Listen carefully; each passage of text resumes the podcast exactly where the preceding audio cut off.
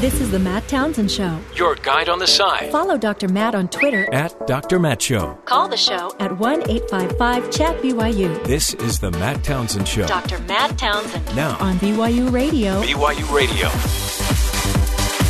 Good morning, friends. Welcome to the Matt Townsend Show. Dr. Matt here. Your coach, your life coach. You know, everybody needs a little coaching once in a while to get through this crazy thing called life. Top of the morning to you. This is the program where we bring you the latest and greatest research, ideas, solutions, information you need to make it through life. And uh, today, no exception. No exception. We've got so much that we've got to get through today. And uh, man, where do you begin when you think about it? The the polls are coming in, uh, new polls since the, the latest debate, and it looks like Hillary Clinton is is moving back ahead. Remember, Donald Trump was sliding in and, and slowly taking uh, charge, getting getting a little bit more of a uh, an equal footing with her. But now it looks like not here to stay. Not here to stay. Certain states have actually um, swung back toward Clinton, and we'll, we'll, get into some of that talk um, along with Hillary's uh, latest comments about Donald Trump. For example, uh, just a very basic comment about how do you lose nearly a billion dollars in a casino? That's got, you mean, come on. The House has the advantage, right? So we'll get to some of those fun comments. And we're going to be talking about civic intelligence. We've we've heard of multiple intelligences on the show. We've talked about emotional intelligence, social intelligence on the show. There's spiritual intelligence that we've talked about as well. And uh, today, civic intelligence. How much um, do you actually have to do as, as a citizen? What is expected of you as a citizen of this great country? Um, well, guess what? We'll, we'll we'll get into that because probably more than you think. You know, there's more to being a, a citizen of this great country than you may think. So where much is given, much is probably expected, right? Ugh, I know. I know. Yeah, I know you don't want to have to go there. Didn't Yoda say something like that? Did he? Was it Yoda? Or I thought that was in the Bible. Where much is given, much I can't remember what you said. Much expected is.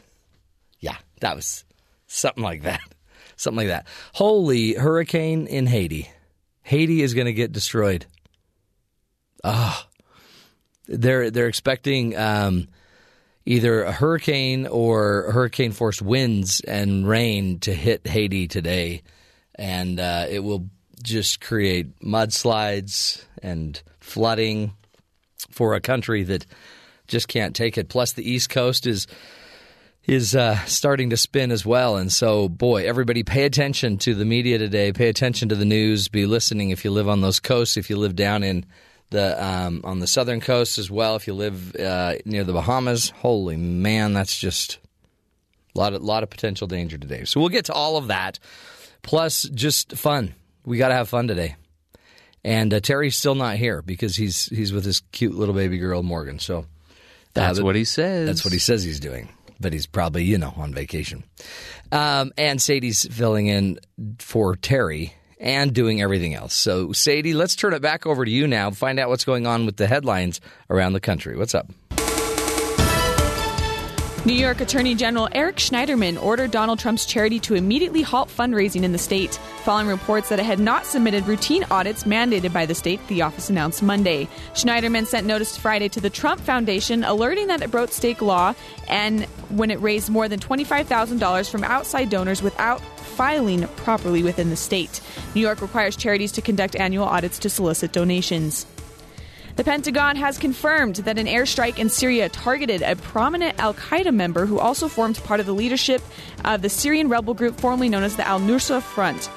U.S. forces conducted an airstrike today near Syria, targeting Egyptian national El Masri, one of the Al Qaeda and Syria's most senior leaders and a legacy Al Qaeda terrorist who previously had ties to Osama bin Laden, said Peter Cook, the Pentagon press secretary, in a statement released Monday night. We are still assessing the results of the strike. A U.S. official confirmed the strike targeting El Masri was carried out by a drone aircraft. Hillary Clinton emerges from the first presidential debate with a five point lead over Donald Trump in the race for the presidency, having narrowed the enthusi- enthusiasm gap between her supporters and Trump's, and holding broad advantages over the Republican nominee as the candidate with the right temperament and preparation for the job, according to a new CNN ORC poll. The survey finds Clinton topping Trump 47% to 42% among likely voters, with Libertarian no- nominee Gary Johnson at 7% and Jill Stein at 2%. And finally, Yes. do you like pizza, Matt? Love it. I do too. Uh, Josh Freeman is searching for his slice of the Massachusetts electorate. The 42 year old man is the founder of the Pizza Party, a political designation officially recognized by state officials. Uh, he tells the Enterprise of Brockton he doesn't recruit members, and no Pizza Party candidate has ever run for office or raised any money. Um, but it has 184 registered voters, and that's enough to have the party listed as a political designation on the state secretary's website. But it is 42,000 votes short ah. of being an official party. Do you know what? I have a feeling if the young millennials knew he was running, Yes, he'd get those votes because so many of them Donald Trump and Hillary Clinton are after. it's true. Hmm. But luckily uh, for Donald Trump, he decided to vote for Donald Trump, this leader, since there is no pizza party candidate. Oh, boy. yeah, What are you going to do? I don't know. He had my vote. I think he likes the orangeness. pizza Bing, bing, bing, bing, bing. Bing, bing. Kind of goes together. Oh, it goes really well together. Well, thanks, Sadie. I ah, now who am I going to vote for? The pizza candidate. Hmm. Wow, what a day, folks! Um, when you when you think about it, where where else can we go with this crazy election? Um, we we pretty much, in fact, there was an article I was reading um, that was talking about the fact that is this like the most shallow election ever? Yes. Yes. Have we have we effectively hit every irrelevant, meaningless topic? Wrong. You you're Wrong. You're, liking it, I think. Wrong. Why why do you why do you say wrong? Well, that's what you do when you don't agree with somebody and you want to talk Wrong over them. You are wrong. It works. He he killed it tonight. By the way, the big debate between the vice presidential candidates. Are you going to watch that tonight? You're excited for that, I'm sure. Right. This is a great night. Mike Pence, Tim Kaine. Tim's going to pull out the old uh, the old harmonica. Wasn't it? He's going to start playing a little tune. Wasn't it you the other day that just said, "Can't we just have one of these guys be the president?" This is it. This is why, if any of the other, if the other two, you know, were to get sick, let's say, uh, or get injured or harmed, these are the ones that would fill in. So, really, tonight's the night we might actually learn something. Yeah. See, we don't need somebody that can make a mess. We need somebody that can come in and mop up the mess. Yes. Like these two guys. And I honestly, we'll see. I think tonight will be a lot clearer who actually has ideas. You know? Plus, I'm hoping that Tim Kaine plays a song. You know what I mean? What song? He plays the harmonica. Ah. And he's very folksy. I always think of Charles Foster Kane whenever I hear Kane. Charles Foster Kane from Citizen Kane. Oh, you do? That's what you think of? I'm Charles Foster Kane. Wow. Played by the great Orson Welles. Rosebud? Rosebud. Red Rum. Different, different movie. Different movie. Hey, um, here's a, here's a few clips of Hillary Clinton uh, she's been out on the road and, and talking about her opponent, Donald Trump. Now, a, a lot of us were wondering, what is he hiding? It must be really terrible. The New York Times has discovered at least part of the answer. Back in the 1990s, Trump apparently lost a billion dollars in a single year on bad investments and failing casinos. Now, how anybody can lose a dollar, let alone a billion dollars, in the casino industry is kind of beyond me. Says who? Says who? Okay, uh, uh, great point, Hillary. So let's. I guess we give Hillary a point there. Um, hmm. Point Hillary, except uh, it seems to me that just as difficult as it is to believe that somebody could make or could lose a billion dollars in the casino business. It seems just as crazy to me that someone could be worth 130 million dollars because they served as president of the United States. Are you with me on that? So we probably ought not be talking about money. I don't get how a political candidate could be could make 120, 130 mil in a few years. When before they were destitute, remember? When they left the White House, they had to borrow money. They didn't have any money.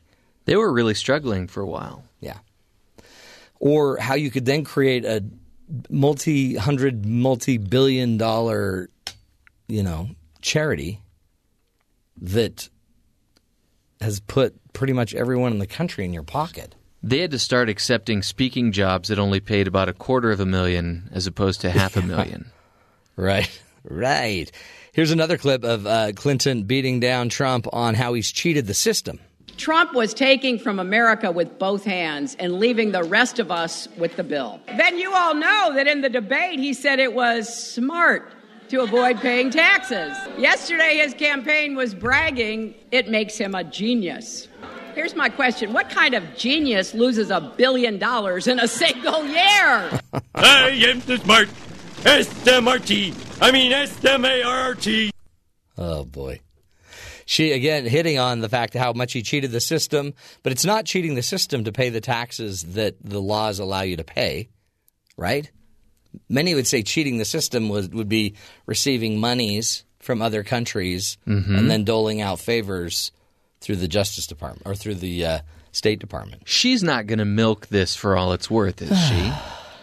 She's this little lady. She's a milk lady out there, milk mating. She's just I don't know what she's doing. Clinton on how Trump benefited uh, from the rig system. You know, Trump represents the same rigged system that he claims he's going to change. The whole story tells us everything we need to know about how Trump does business. After he made all those bad bets and lost all that money, he didn't lift a finger to help and protect his employees, or all the small businesses and contractors he'd hired, or the people of Atlantic City. They all got hammered while he was busy with his accountants trying to figure out how he could keep living like a billionaire. His fingers are too small to lift, so, right? The man's got little hands. He can't lift much with them little hands. oh my heavens! Again, see, this is why this this could go on forever because I, and I'm not trying to defend Trump. Really, I'm not. But you can't speak out of one side of your mouth and then you know speak out of the other side of your mouth. Well, she's done, though, right? She's not going to talk about this Doesn't this look like he anymore. paid a dime of federal income tax for almost two decades. Yeah, I now, while done. millions of American families, including mine and yours, were working hard, paying our fair share, it seems he was contributing nothing to our nation. He has been dissing America in this whole campaign. He talks us down. He makes disparaging comments about our country. He calls our military a disaster. It's not, but it might have been if everybody else had failed to pay taxes to support our brave men and women in uniform. Mm-hmm. He calls the military a disaster. She calls uh, all the Bernie Sanders voters deadbeats, basically, that live in the basements of their parents. So, do you think with her bashing this topic to the ground, do you think he's just standing there holding his infidelity card, waiting to play it? Uh-huh. I I don't know if he'll do it. You don't think so? I don't think I don't think he will do it. I think he is hoping that surrogates will do it. The difference is her surrogates are really well organized, right? They're all out there pounding the pavement. President Obama's about to go out. Mrs. Obama's about to go out. She's got every one of these people in different states, different cities.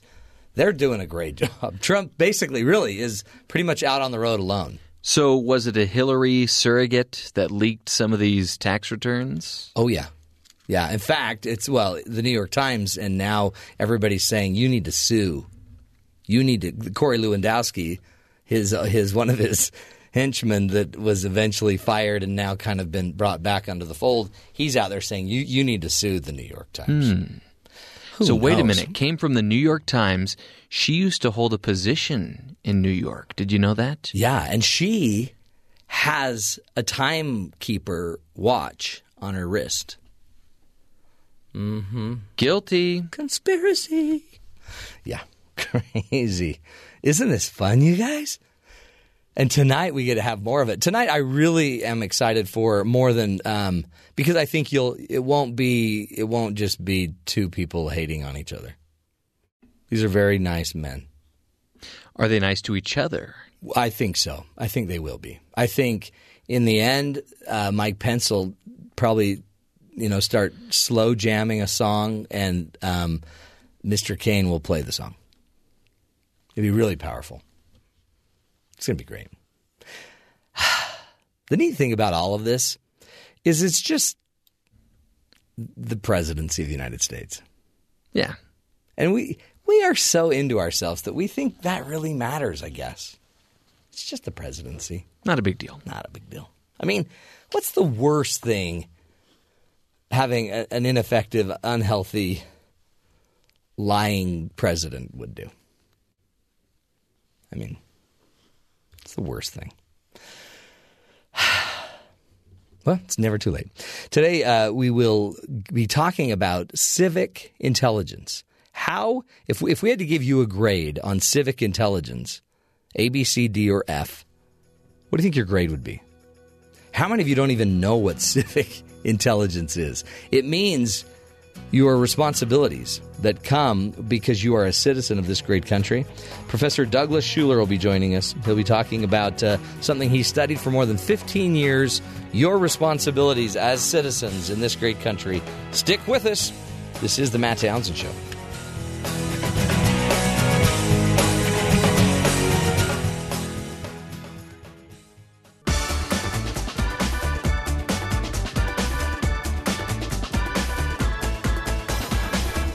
Welcome back, friends, to the Matt Townsend Show.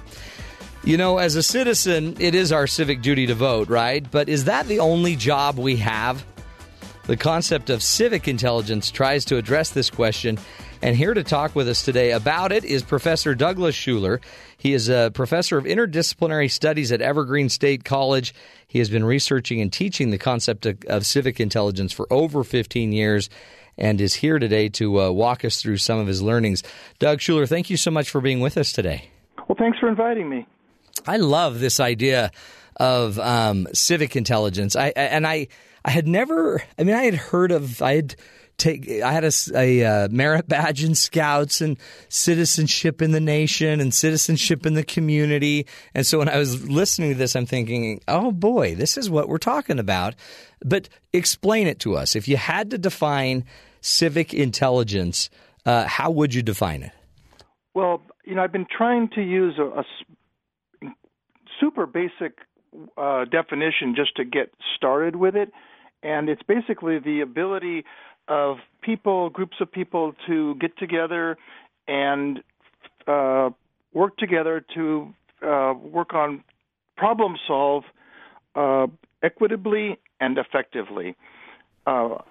Equity, I mean, effectively, basically might uh, talk about problem solving as just a, a rational uh, situation that doesn't involve emotions or courage or creativity, and um, adding equitably makes sure that it's really uh, a decision for the in the public sphere that's uh, that's really fair and thought out and deliberative, and wasn't just one group forcing their opinion on another group. So it's that's what it's that's what the idea is. And, and it transcends government. I mean, because some would say, well, isn't that covered, Doug, by government? Well, Right, and that's that's Right. one of the the basic uh, concepts behind it is that the government isn't you know it's it's it's not abandoning all uh, you know activity of citizens because sort of the government will do it for you. It's not it's not ignoring the government or, or actually suggesting that the government should go away. It's just that it's kind of a, a, a renegotiated position uh, with the citizen versus you know not versus necessarily the government, but it's uh, it's it's suggesting more more involvement and um, not just this tight division of power where uh, you know we sort of wait and hope for the best. Right? Is it? Um, I mean, I, I see it in in organizations that. Um, and just groups that kind of organize more naturally uh, during certain events. Um, it, are you are you saying it's certain things, even like um, Black Lives Matter organizing, and and which which may have just started as a civic response but I mean, I guess eventually it can turn into a political entity, but or religious organizations that just naturally respond and organize to create problem solving. Can it be any type of group that is yeah, that, giving back what, to community? Yeah, exactly. the The concept was really intended to be very, very open. It wasn't, you know, the province of one political party or the other, or mm. one religious group or or non-religious group. Um, and and anybody you know can can can foster it, can be involved with it, and in many cases is. I I think one of the reasons that I've uh, tried to put a name on it because the, that was one of the the issues when I got started with teaching. I was I realized that that there didn't seem to be a precise I mean not a precise name but a, a name that would that we could use to describe kind of what we're looking for. Mm. And it's not it's not it's not I don't believe it to be oh you know a cure all for everything because we're we're in pretty much deep trouble just wherever right. you look. Uh, but I think that that it it could be, and I've seen it used on sort of a very local level as ways uh, to to get um, to get to get projects launched to uh, you know to develop more community, better community uh, police say relationships, mm-hmm. and um, I, you know I.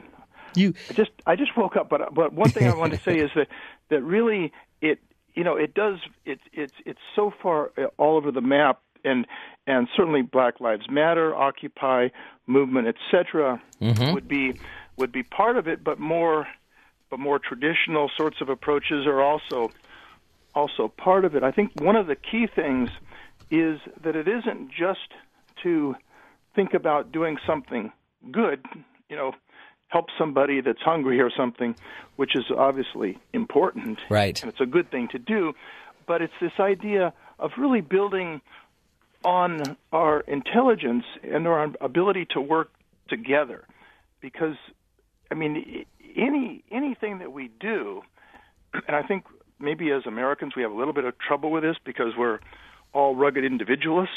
Mm-hmm. That's the theory, right? But but everything we do, I mean, just you know, you drive down the road and you think somebody built this car, somebody painted this car, somebody learned how to make rubber for tires, somebody made uh, these signs that make it so we don't smash into each other. These people that are driving, they're watching out so they don't hit us. And I mean, the whole thing is so massively social, and we don't necessarily want to get overwhelmed with the immensity of that, but it's it, it it's key. We it's all even even a war is a collective. I mean, maybe especially a war is a collective effort. Mm.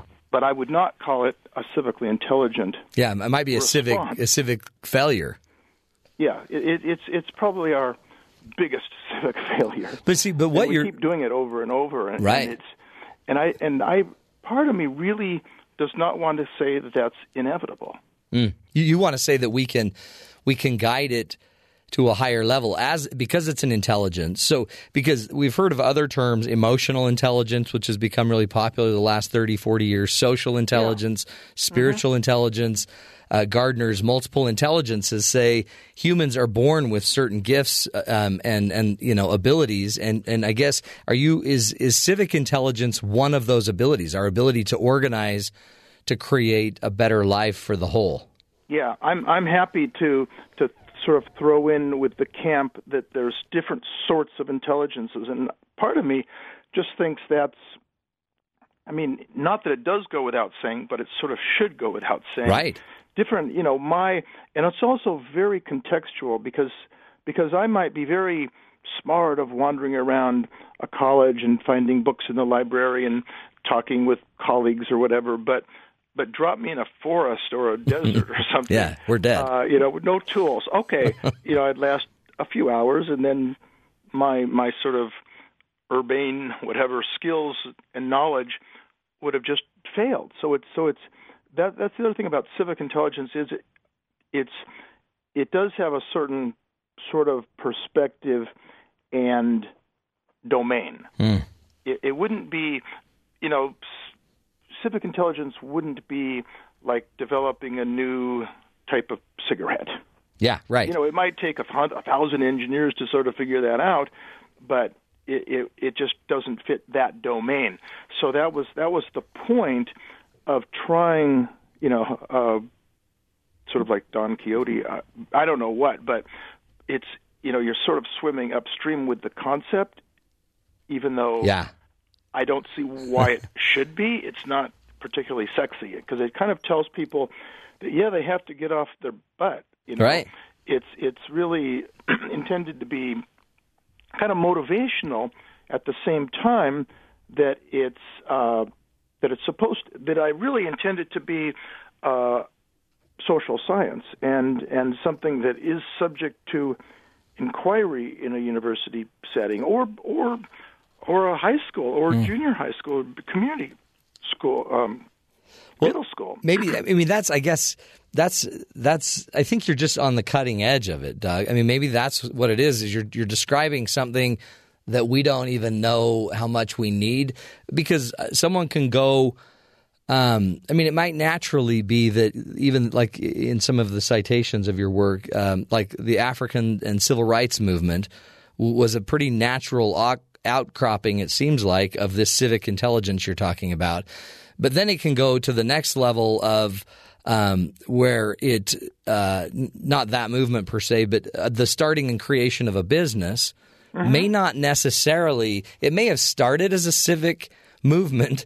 But um, in the end, it may end up becoming a business enterprise, and then it kind of loses its civic nature and becomes a business. And then it seems like these companies, the leaders make a lot of money, and then what they do with their money is they tend to go back to civic responsibility again. So, but I think just defining it as you are, I think it's powerful. I really do. I think it's it's powerful to think that there there's an intelligence that we all possess, and we need to probably grow in some way and, and make sure that we're taking care of the whole um, equitably uh, and solving problems in our communities and our in our world. Um, give me we we've got about one or two more minutes before we need to take a break. But what would you say are some examples we see today that are in that are would would meet your criteria as civic intelligence? And who are some of these leaders that you see today, maybe leading movements, and what are some of their movements? Boy, that that's you know what I'm always and it's so it's sort of so ubiquitous on, Yeah. on some level that that you see it all over. Then then when when I'm asked for sort of an exemplar of it, uh, I don't necessarily come to mind. I mean, some of some of the stuff I've been doing at uh, at school because one of my students, or you know, it's been came to come up that the the way of, to learn about civic intelligence, really one of the best ways, is to practice it.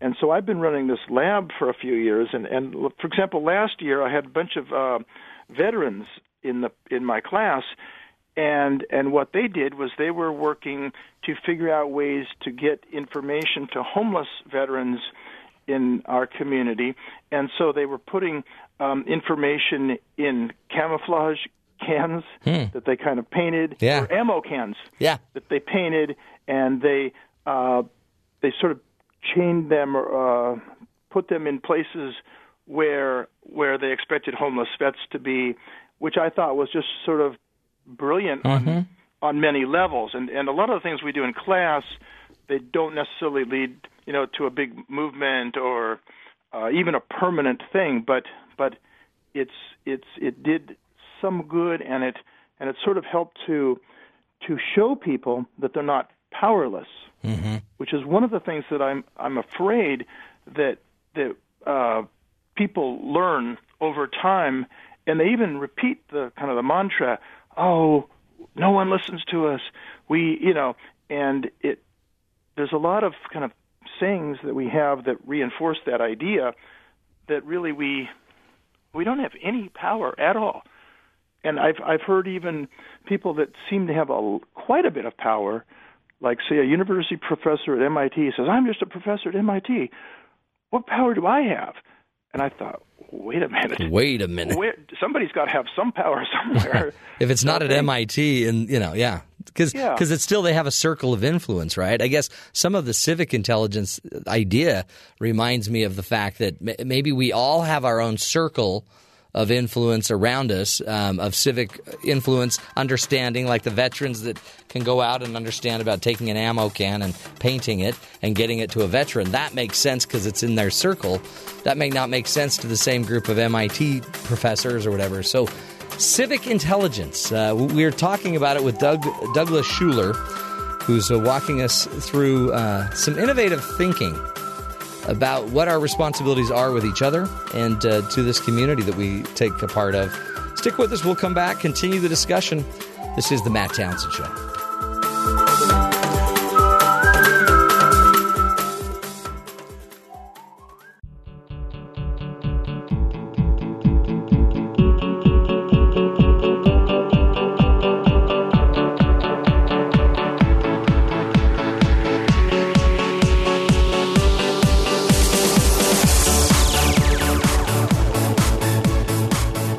Welcome back, friends, to the Matt Townsend Show. Today we're speaking with Douglas Schuler about civic intelligence. Uh, he's a professor of interdisciplinary studies at Evergreen State College and uh, researches and teaches the concept of civic intelligence. Welcome back, Dr. Schuler, or brother. Or it's not doctor, is it? You you have a No, master's degree, doctor. right? Is it? I as I was talking about this. Um, with some people the other day, are you are you familiar with the print like dialogue theory? Well, I'm you know I'm I'm I'm interested in a lot of ways that people are exploring how how to sort of change the conversation, how to have a conversation across boundaries, etc.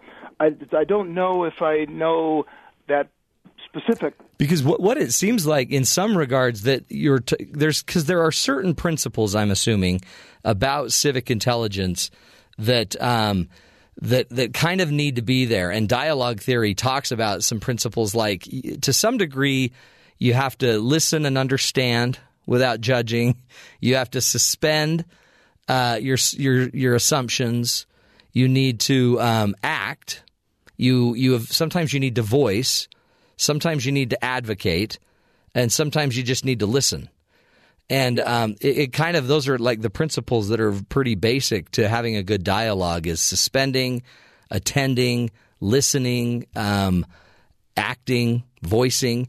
And it seems like, in a way, what you're describing, some of our responsibilities civically are to get involved, to be involved, and when you're involved, to learn, to understand, to listen, and sometimes to act, and sometimes to just hear, sometimes to voice, and and kind of know when you should do it. What what are some of the principles you hold up as part of, of being civically intelligent? Things that Yeah, we well, should you know, do as first, I- citizens. I, I mean, not necessarily first, but I do think that that everything that you were saying in relation to to the, uh, this dialogue uh, theory is is really Im- important. I mean, that's that's one of the sort of the failures I would say uh, now, but but in other times too, is is that that people don't really hear each other. They're not willing to listen to each other.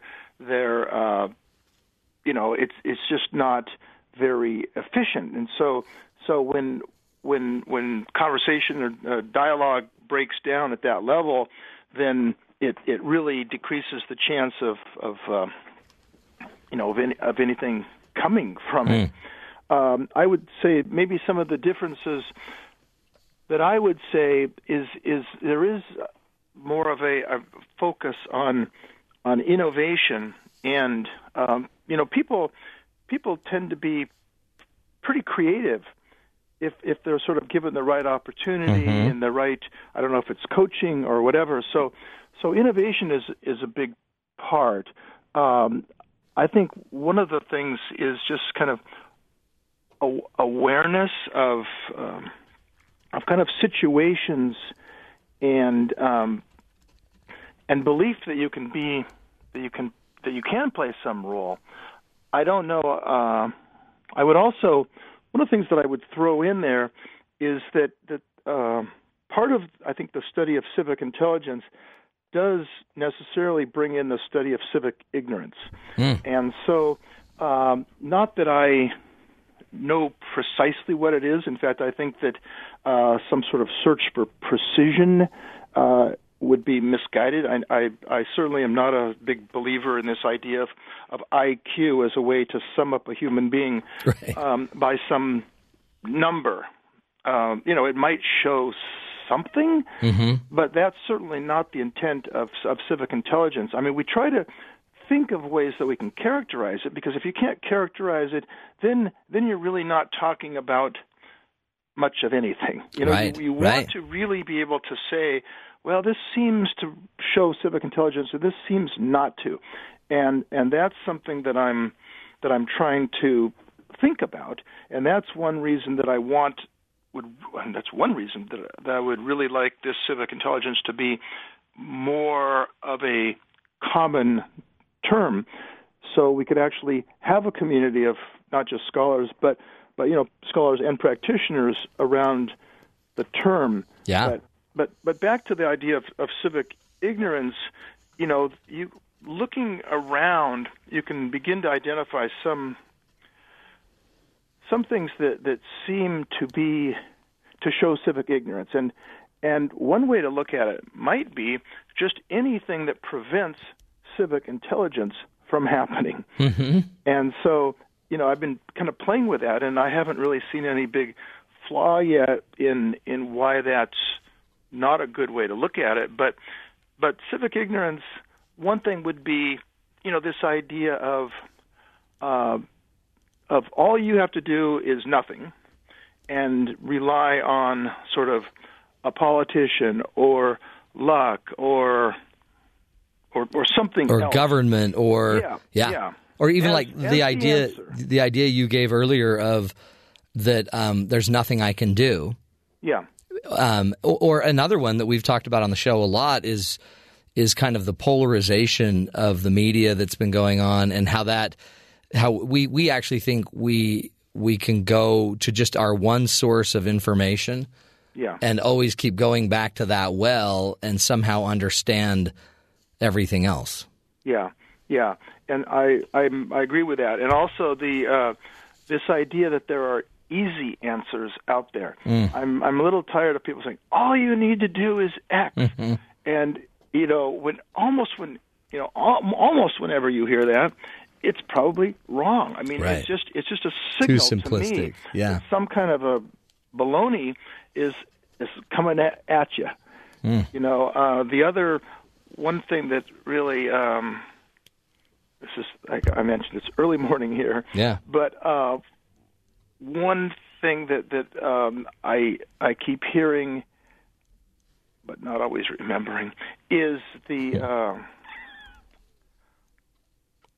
You'll find it. people. Yeah, I know. Yeah. Well, you, you you just keep thinking. Um, Yeah. Is it because one of the things I, I uh, have been noticing, just as we've talked about it, uh, we we see a lot of this um, maybe civic ignorance in the belief that you know the schools educate our kids, and um, that that uh, people you know that whether you vote or not maybe doesn't matter, and that I have a right to speak, um, even though I don't necessarily sense I have a responsibility to do anything else. And I mean, there's there's a lot of very basic just beliefs that that seem to keep perpetuating this idea that we're almost stuck and that we're victims instead of agents of change in our community. Right, right. Uh, um, agreed. And and I uh, I did remember. Oh, good. Thank you. You were absolutely right that I would remember. Um, is one thing that I am very very tired of, but human race doesn't really seem to get tired of it. Is is blaming all the problems on another group of people. Mm. Yeah. And you know, it's it's you know, you can just pick any any group, but it gets very dangerous, especially if it's a lot of people with power are demonizing people that don't have power. Mm-hmm. I don't like that trajectory because it often historically doesn't end well. And so, speaking of of, of history um, and education, we just we don't seem to be getting some of these these basic lessons, and uh, and I don't know exactly why. I wish I knew, but one one of the things is that I think that that education does seem to be a, a lot of non-action. You know, a lot of sort of book learning, et cetera, where you're sitting there and not actually going out and say mapping your community or or interviewing people or getting making it a little more open ended, but also um, I know in in psychology classes, just for example, you would you would read a textbook and it would say we've learned this, we've learned that, we've learned this, and and you think, oh, so that's that's kind of science, and and but you never seem to actually do it. You know, you you don't Yeah. do an experiment, and so like one of the things that we did, um, and you may have seen it if you were doing a little, you know, ex- exploration on the web, but uh, I was, you know, we're we're at a public uh, institution in in Washington State. We, you know, don't have, you know, super expensive tuition. We're not uh, an Ivy, et cetera. About half of our students are at or below poverty, and so we don't necessarily get high marks, you know, in in everything. Yeah. So um, even though I believe that we should in many ways, so so I, w- I was digging into these ranking systems for schools, and a lot of them actually boiled down to how much um, money their their graduates got, you know, in jobs after they left, and and but basically that's a function of how much money their parents had when they started school. Ah, You yeah. know, it's it's basically kind of uh, which schools are richest, and so students said we need to figure out we need to to use civic intelligence to rank colleges, give it a shot. So we actually tried to um, to just go through that exercise. You know, just come up with something that we think kind of ought to be done, and then try it. And I think we learned a lot about how do you come up with a ranking? You know, because we we all read in a newspaper, oh, this is ranking. Oh, this school is better than that school. Well, it's better according to some criteria. Right. The criteria is not necessarily known to you. so you know, and so you just you people accept the thing as the given. When if you dig, it's not necessarily the given. No, that's true. Not necessarily so valid. Maybe that is part of the civic intel- or the civic ignorance is even how we rank, how we identify um, what's what works, what doesn't work. Man, interesting stuff. We appreciate you, Doug, and all the great work you're doing there, and and for really shaking our minds a bit about what is our responsibility. And as you're a listener out there, do you feel like you're civically ignorant? Are you creating solutions to our problems? Or are you just sitting back watching everyone else hoping they'll take action? Interesting stuff. Helping you see the good in the world, folks, and become leaders in your own lives. That's what we're trying to do on the show. We'll take a break, come back, wrap up hour number one of the Matt Townsend Show. We'll be right back.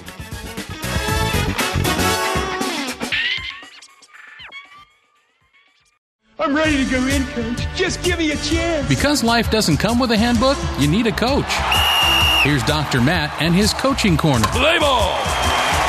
Play ball! Welcome back, friends. You know, as uh, the East Coast is on the verge of being pounded by winds and hurricanes, I mean, the idea that it, a, a hurricane could come and settle upon the city of Miami would certainly probably spark a lot of civic, uh, I guess, intelligence. hopefully. But as our guest was teaching it, it might also generate a lot of civic ignorance. And uh, ignorance meaning the, the inability to act, the, the belief that certain things are responsible for our happiness, for our own peace of mind. So think about it in your own life. Are you are you somebody who who can see a problem and can get it solved? Have you ever just been driving through your community, through your neighborhood, let's say, through your city, your town, seen a problem and just complained about it and complained about it for years? Oh, this roundabout. We have a roundabout by our house, and they happen to hold. There's a school that's uh, right next or near the roundabout, and about three o'clock in the afternoon, the roundabout is useless, and entire neighborhoods are trapped and can't get out because schools are backed up. Well, okay, so I guess I'm a victim of my school and the school next to my roundabout, or I could figure out a way to get involved and to create an innovation and figure out a change. How do we how could we manage traffic better? How could we you know, unload and load children so as not to totally upset the community? Or I can sit back and just complain. The power, I believe, of civic in, intelligence is a it sounds like it's something we can learn we need to learn but it also sounds like it's it to me it's nothing more than emotional intelligence on a community level. How do I take my understanding, my insight, my my ability to read others, my ability to read my own emotion, and the ability to lower people's emotions? How do I take that not just to my family, not just to my community, but to my citizen or to the citizens of my town? How do I take it to the next level? It's it's a responsibility we all have. And when we sit, and again, everyone complains. Uh, i hear all the time about, oh, these candidates. And again, a certain percentage of you are loving this. But for the rest of you that aren't, get involved then. Use your ideas, your your insight, your awareness to get involved. Figure it out. Go to meetings. Run for office. Get involved instead of just getting angry. Yeah, but I, I could never run for president. Yeah, I'm, I've got a history. you don't have to run for president. But you could run for, you know, the Community Service Council. You could run for the Board of Education. You could run for something. So figure it out in your own life. Are you, would you say, civically intelligent? Are you informed? Do you receive your information and your news from more than one website? Do you understand the other side's point of view?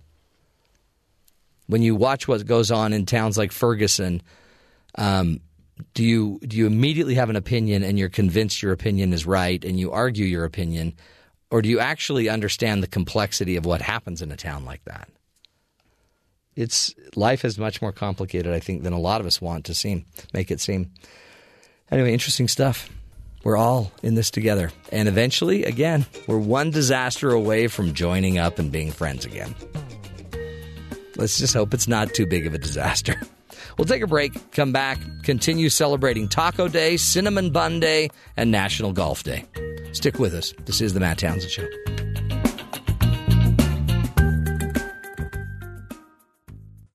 This is the Matt Townsend Show. Your guide on the side. Follow Dr. Matt on Twitter at Dr. Matt Show. Call the show at 1 855 Chat BYU. This is the Matt Townsend Show. Dr. Matt Townsend. Now on BYU Radio. BYU Radio. Good morning, everybody. Welcome to the Matt Townsend Show. Dr. Matt here, your coach, your guide on this side. Top of the morning to you. We got a great program. I hope uh, I hope you're ready. You got to get you got to get locked and loaded, folks, because we have got a ton of information to go through, plus a wonderful guest coming up. One of our favorites, Dr. Frank Ninivaggi, will be back on the show. He is a uh, professor at Yale University, New Haven Hospital, and attending physician there in their psychiatric department. He will be walking us through um, some some pretty important information about burnout syndrome Do you feel like you are burnt out at work, in life? Jeff, the minute I said burned out, Jeff's eyes rolled back in his head. Did you notice that, Jeffrey? You seem burned out. Really? He's so burnt out he can't even talk. Job exhaustion. I think I had it yesterday. I think I have it every day. It's because I'm not getting my. There you go. We lost Jeff. See if he wakes up. It's kind of an awkward way to start a show. Sorry. Anyway, you okay, bud? Yeah. You all right? Little exhaustion there. We'll be talking about. There he goes again. I think he's got another problem. It's that Benadryl he keeps drinking. He drinks it by the gallons. He he won't take caffeine in his body, but man, the guy loves Benadryl. So sad. We will be speaking with Dr. Frank Ninivaggi in a few moments. Also, um, we've got some incredible news out there. Um, yesterday, you heard the story about a boy that woke up in the middle of the night and went for a ride. Yeah, on his little uh, little four wheeler that goes a mile and a mile and a half per hour. Mm-hmm. Yeah. So we'll talk about that. I mean, there's more information uh, about that, a little update on that. Plus, other crazy headlines. Man gets attacked by a grizzly bear twice and survives. Right? I mean, maybe it's time to move. I don't know. Sounds like Jaws. Maybe that bear has it out for him. Don't you hate it like when you've got like a. I mean, it's one thing to have a stalker, it's another thing to have a bear that just stalks you. Stop bears. Stop bears. Today, by the way, Taco Day. I say taco, they say taco. Taco, taco, taco. I say taco, you say. Didn't they? Didn't he say taco the same way? I say taco, you say taco. Just a taco. H- how- can you mispronounce taco? I don't think so. Ta- taco, taco? taco. Uh, cinnamon bun day. If I'm lucky, month from now, best case scenario, I'm managing a Cinnabon in Omaha. Cinnabon, by the way, one of the great signs that there is a God in heaven. My one of my and I don't even like the whole Cinnabon. I just like the gooey center. Do you feel guilty or dirty after having a Cinnabon? No. I feel bloated. You know that they, you know, when you go to the airport, they're putting actual Cinnabons in the vents Are so that now? you can smell them anywhere you go. That's rude. Is that what they're doing? I think so. But it's working. Yeah. People are buying them. I was at an airport the other day. I think they had put dirty socks in the vent. Didn't smell right. Um, Cinnabon Day, Cinnamon Bun Day, not Cinnabon. Let's let's. That's just a brand. And National Golf Day.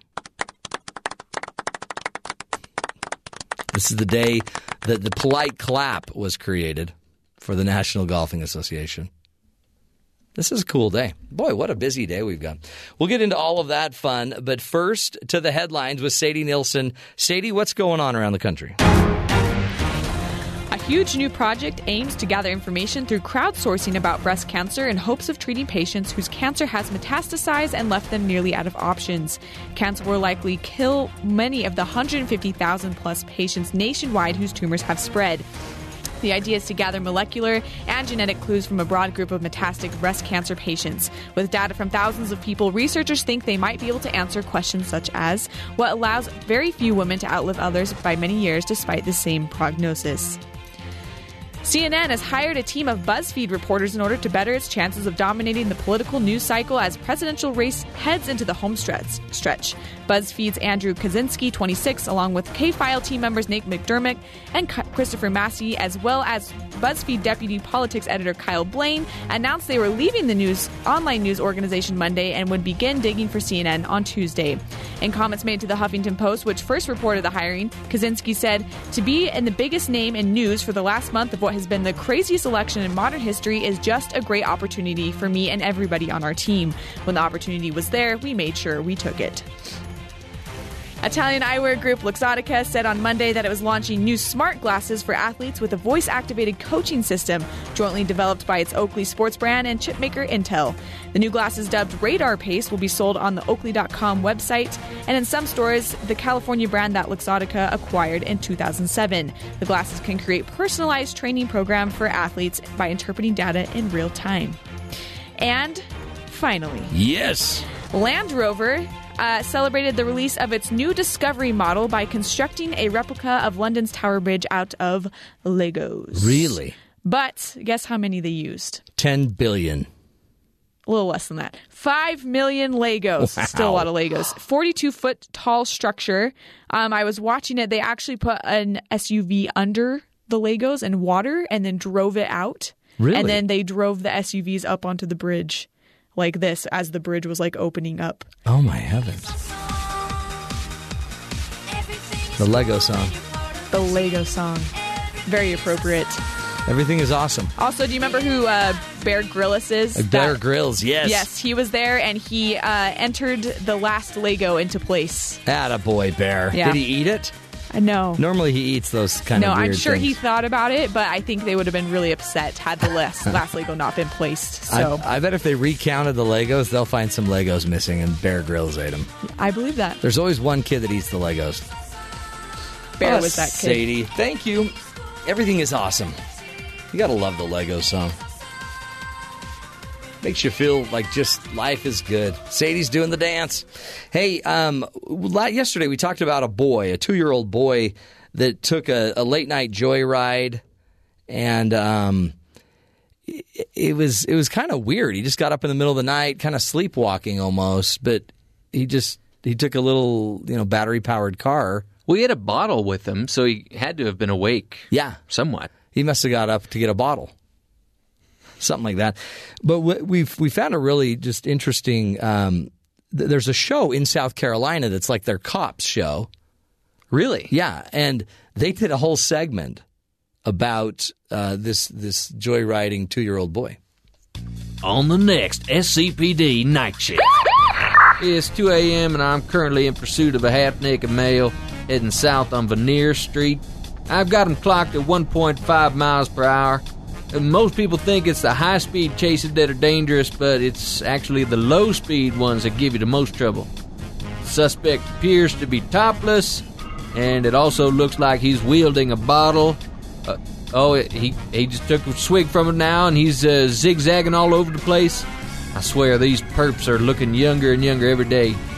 Oh, okay, he's slowing down now. He's slowing down. Looks like his battery gave out on him. Time to take this guy into custody. Sir, do you realize how slow you were going back there? Uh, sir, I'd appreciate it if you didn't use that kind of language with me. Sir, your speech is clearly slurred. I'm going to have to place you under arrest for your safety and the safety of the other drivers.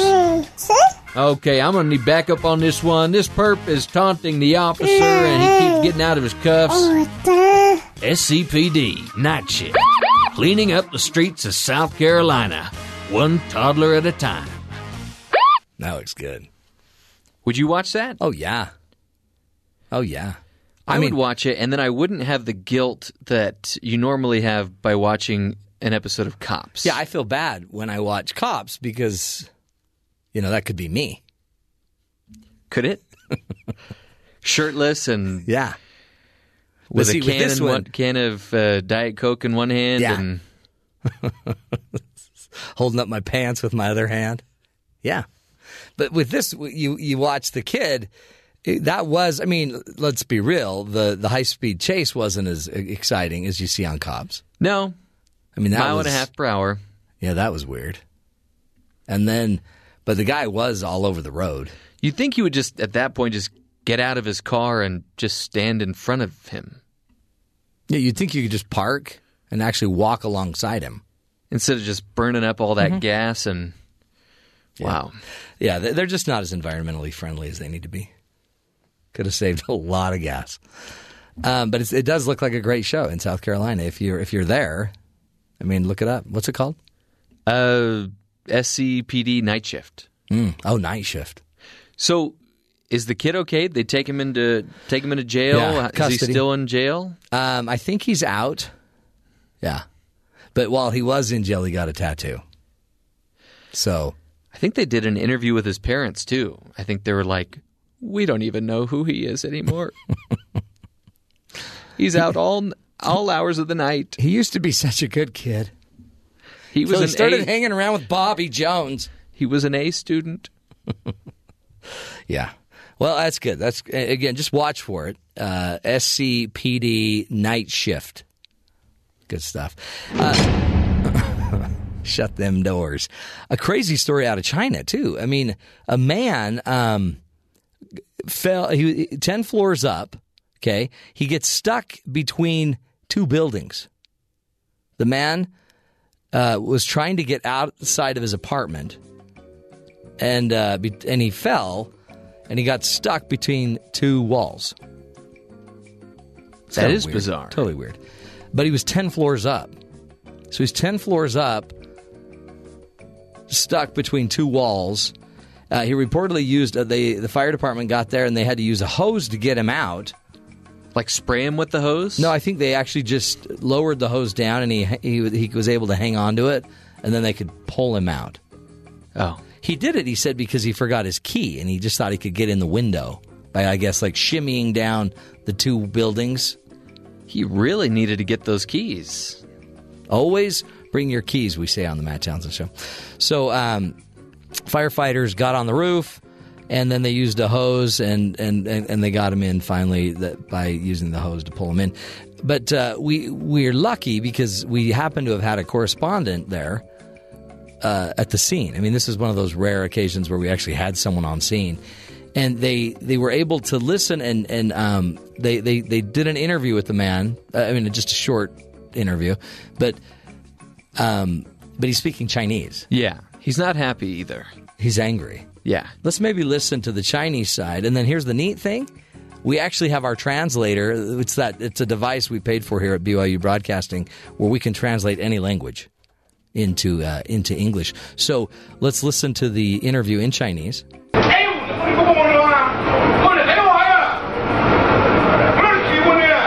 not happy. He's ticked. Uh, do you have the translator ready, Jeff? Just just tr- just put it in the English translation. I'm stuck! Janice, I'm stuck! Ah, s- this hurts! This hurts! This hurts! This hurts! Oh, this hurts! Oh, this hurts! So funny, this hurts! Janice. Janice, it ain't funny! She was not helpful. Yeah. Oh, Janice. Thank you. Thank you. Janice seems like a jerk. Please let it go. Boy. Janice was getting a real belly laugh there. Was he all right after the after they Yeah. uh, pulled the hose on him and Yeah, he squirted was. him well, down? he was upset, and then you remember that's when Janice got arrested because they got in that little fisticuffs because he was so mad at Janice for laughing the whole time. right. So I'm confused. Did they take the hose and with the stream of the water were they able to lower him down to the ground? Is that how it works? No, um, they just use the hose as a like as a rope. So like Die Hard. Remember that scene in Die Hard? No, Oh, we got to get it. Uh, I don't remember that scene. So no water was involved. I think they just lowered the hose, and then he could hold on to it, and then they, I think they pulled him out. But that's disappointing. What was really interesting because the interview in in Chinese was only like five seconds long, but the English version, once translated, that's a great translator tool. well, they don't they don't waste words. No, they in don't. China. Very efficient. Very efficient in their word use. So, just a little rule of thumb: um, don't shimmy down, you know, between two buildings to get in your window if you forget your keys. Always carry your keys, or ask a neighbor to have a set of your keys. And if you have a friend named Janice, I'd lose her. She doesn't seem like a great friend. She's just going to laugh at you when you're stuck. Not right, not fair. Okay. That's why we're here, folks, helping you get through life one day at a time. We will take a break when we come back. Dr. Frank Ninivaggi will be joining us, and he will be talking about burnout, the uh, the reality of job exhaustion, folks. It's plaguing a lot of us, and he will walk us through some tools to make sure that you don't get burned out at work. This is the Matt Townsend Show. We'll be right back.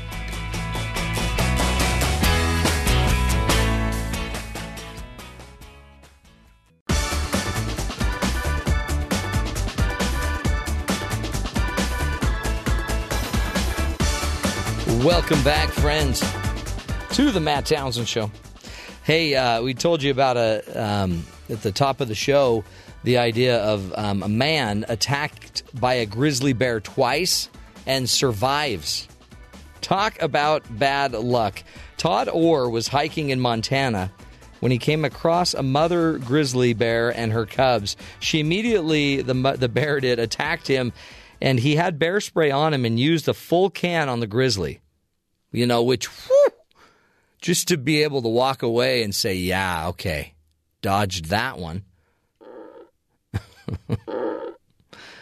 However, um, he then fell on the ground, uh, but and another bear got him. Uh, the second grizzly, though, threw him to the ground. He had covered his neck with both his hands. He did everything he could to fight this bear off. When uh, he when that bear was done with him, he got up. He hiked out. He had only been hiking a few minutes, and uh, guess what? The second bear attacked. I'm you know how telling he got rid of him? How? Oh yeah. Is this Slim? Slim Whitman. Slim Whitman. And you'll be able to hear the Bears here in a second. I'm calling you. Yep. Every time. Beats bear spray. You, you just always have to carry, though. You always have to carry a speaker and make sure that your Bluetooth is synced up. Because you don't want a bear to come around and then you got to sync up your Bluetooth. I think it's a good idea, just as a general rule, to have some Slim, Whit- Slim Whitman with you at all times. you never know when you're going to run into a bear, or here in, in Provo, probably a cougar. A cougar, yeah. Or if you're like in South Florida, cougars are everywhere. Yeah. The um, in the end, the so the guy fought off Mama Bear. She sprayed him with the full can of mace, threw threw him on the ground, wrestled with him a bit. She went away. He then walks. Another bear attacks him. In that one, he suffered a five inch gash along the side of his head, chipped bone, a number of puncture wounds, and other minor injuries. Crazy. Isn't that kind of how some people feel after listening to Slim Whitman? Yeah, totally. What do you think the odds are of being attacked by two bears in one trip? I think I think they had it out for him. I think that they knew that this was the guy that crossed them the first time, and so they sent Papa Bear around the second time. Yeah, I think it's like right. Jaws: The Revenge. I'm pretty sure the the shark in that movie was the original shark's mom. Really? Yeah, and she was out for revenge. Oh, I hate it when sharks like are seeking revenge. They've got to let stuff go. You know what I mean? Did you know that sharks grow their teeth again and again and again? Yeah. They just have like innumerable teeth. Yeah. It's like it's like the teenage boy with acne. Or my appetite for Muddy Buddies. Really? Never ending. I cannot get enough of the of the muddy buddies. Today um, is uh, an important day. We, we're trying to get Dr. Frank Ninivaggi on the line, and he's going to talk to us about burnout. So, if you've ever sat in your maybe your cubicle at work and thought, "I can't do this anymore. I really can't do this. I can't quit because my family depends on me. I can't imagine talking to the lady next to me another minute or the guy." next to me another minute. I'm out of vacation days. What do you do? How do you make it through this crazy life? You, you still got to pay for the bills, right? And but all of a sudden you're exhausted. You're not getting enough sleep because you spend all night, you know, binging on Netflix to make it through your life. Or Muddy Buddies. Or Muddy Buddies. You're all muddy buddied out you do feel like you've been attacked by a bear. And if we can't solve a problem like that, when especially, well, it's not, come on, Jerry. You just, it'll get better. You've only got 34 more years of this. just 34 stays? Yeah, tough stuff. We will um, take a break when we come back. Looks like we're going to have Dr. Ninivaggi on with us to walk us through how we can get through it. A true blue psychiatrist from Yale University helping us understand burnout, how to handle it, what to do with it. Don't give up. Don't lose hope yet. We'll be right back. This is the Matt Townsend Show.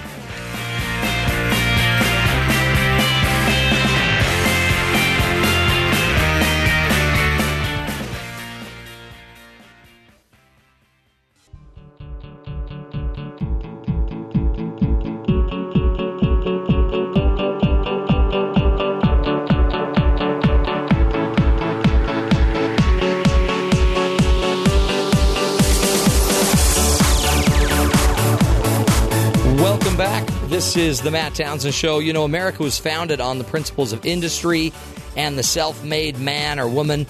It's the American dream, right? To become successful in whatever field you want to. But this requires a lot of hard work, and maybe Americans are biting off more than they can chew. Associate attending physician at the Yale New Haven Hospital, Dr. Frank John Ninivaggi, says that many people are dissatisfied with their place in the workforce, causing them to feel exhausted, inefficient, helpless. Dr. Ninivaggi joins us again uh, today. He's been on the show many times um, to discuss his article, Burnout The Indelicate Reality of Job Exhaustion, Burnout Syndrome. Dr. Ninivaggi, welcome back to the show. Well, greetings from Yale, and thank you for re- uh, asking me to return. We love having you on the show because I mean you you're our resident psychiatrist. Thank you. We need it. We need it. This burnout is a big deal. I see it a lot in my work. I see it a lot in my life.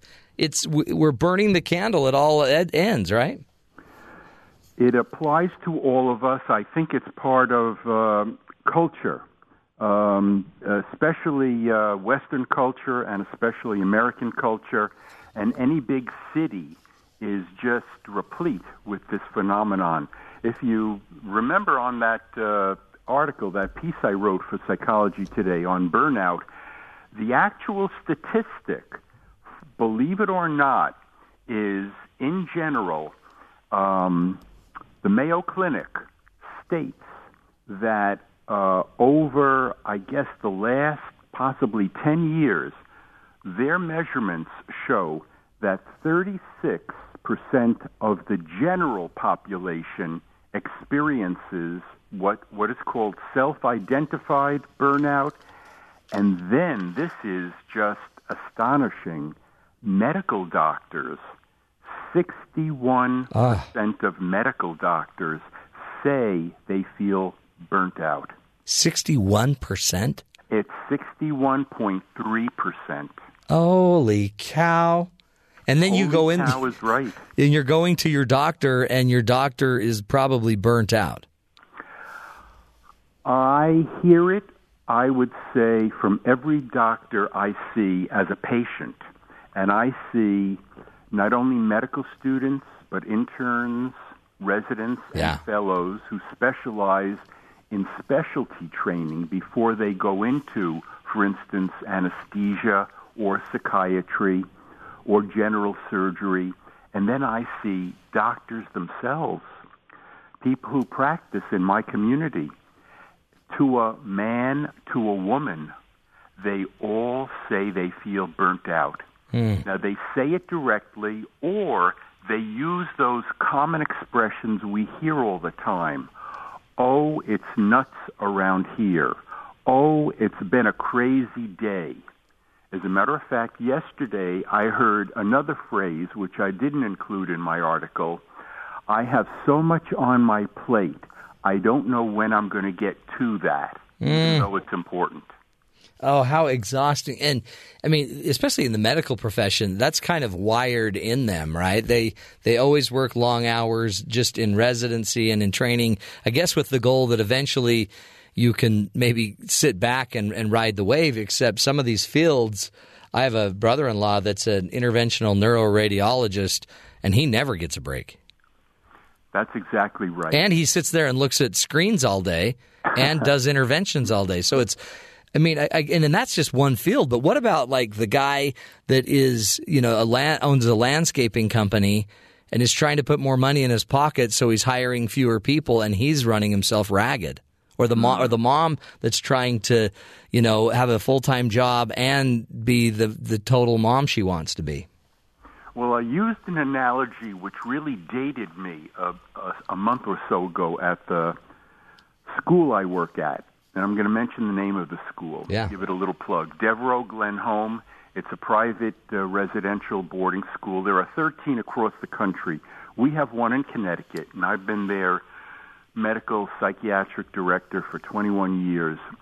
We have 100 children. They're all teenagers. 50 of them are from America. The other 50 are international. And they are residential kids with learning difficulties, behavior difficulties, and they're there 24 7 for, and usually for a year to maybe four years. And um, I supervise their therapists, social workers, psychologists, nurses, behavioral staff, and I hear what you what we're talking about. I have so much on my plate. It's been a crazy day.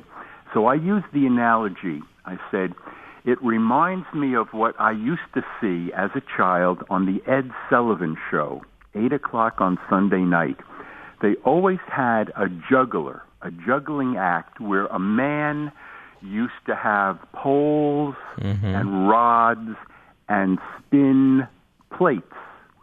And he used to do it with his hands, his feet, his mouth, his nose, his ha- his head, and he had so much going all the time, and the audience would laugh and clap. And now that was actually 40, 50, 55 years ago. And you know, that graphic visual analogy is what all of us are experiencing today in real life, in our work Oh, life. totally. And then we get we're spinning all these plates and it exhausts us. I know some of the the symptoms of burnout you say are physical, emotional exhaustion, lack of enthusiasm, but then our performance drops, which means we have to almost work harder to get the same performance, longer to get the same performance, and our efficiencies go away. And then then it just then plates start falling, right? Well, that's the definition. And when it reaches that phase, it's um, clinically or uh, in real time uh, a significant problem because uh, in the article I do use the, the expression, which is very um, prevalent now in, for instance, at Yale New Haven, human error. Mm-hmm. we want to be a high reliability hospital. We want to be high reliability physicians and caregivers. And to be high reliability, we have to be absolutely diligent about error, mistakes, lapses, omissions. And so, burnout, the last phase of burnout, the first is physical exhaustion, emotional exhaustion. The second level is cynicism.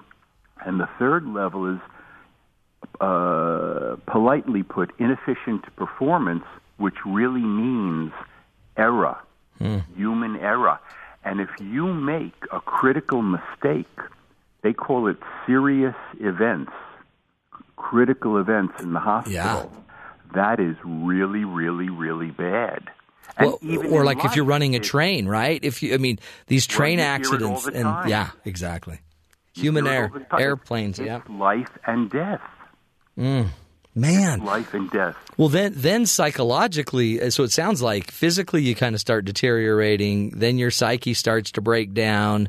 You start getting worse results. Then the real pressures start mounting. Um, what, what's the cause of all of this? Is is it? It's not just the workload. Isn't more of this, Frank, just about how we see what we're doing, how we're how we're thinking about it, that makes us constantly do more? Um, that old, old 2,500 year old philosopher, Heraclitus, of Ephesus, 2,500 years ago, said, The truth is simple, difficult. Um, he's one of my favorites. Mm, it's a great quote. Uh, it really is. Um, causes are multi determined.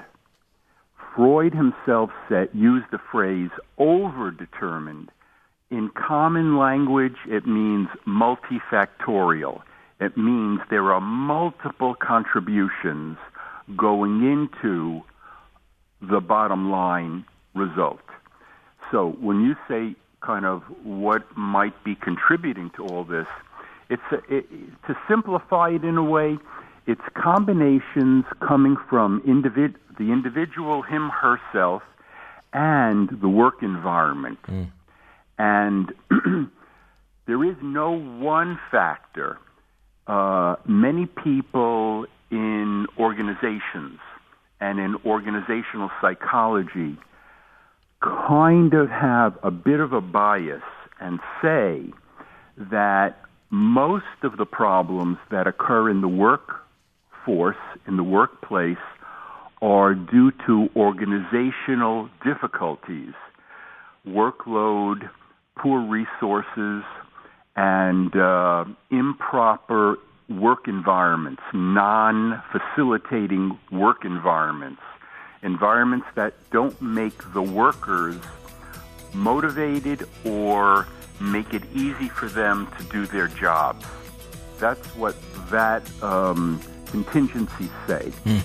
The people who are kind of more uh, psychologically uh, predisposed would say it's an individual's capacity to cope, adapt, and deal with stress and uh, problem solving situations. Hmm. One's appraisal and construal of what one sees as, in the old days, we used to use the word uh, problems. Currently, the word is challenges. Yeah. How you see and interpret the challenges and then what you have inside of you to understand them and figure out strategies to m- uh, manage them in the best possible way. Um, we're speaking with Dr. Frank Ninivaggi. He's walking us through the burnout problem that we're facing as a country and that you might be facing. He's talking about the many multifactorial, you know, causes of it. When we come back, we'll continue the discussion and find out what we can do, you know, psychologically, environmentally, in our own workplace, just to make it happen, get healthier. Stick with us. More on burnout when we come back.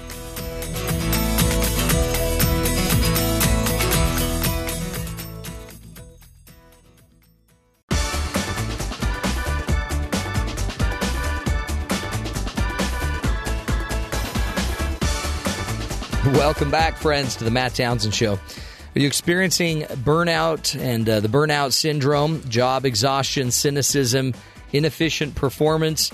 All uh, functions of burnout. And Dr. Frank Ninivaggi joins us. He's an assistant clinical professor of child psychiatry at Yale University School of Medicine Child uh, Study Center in New Haven, Connecticut.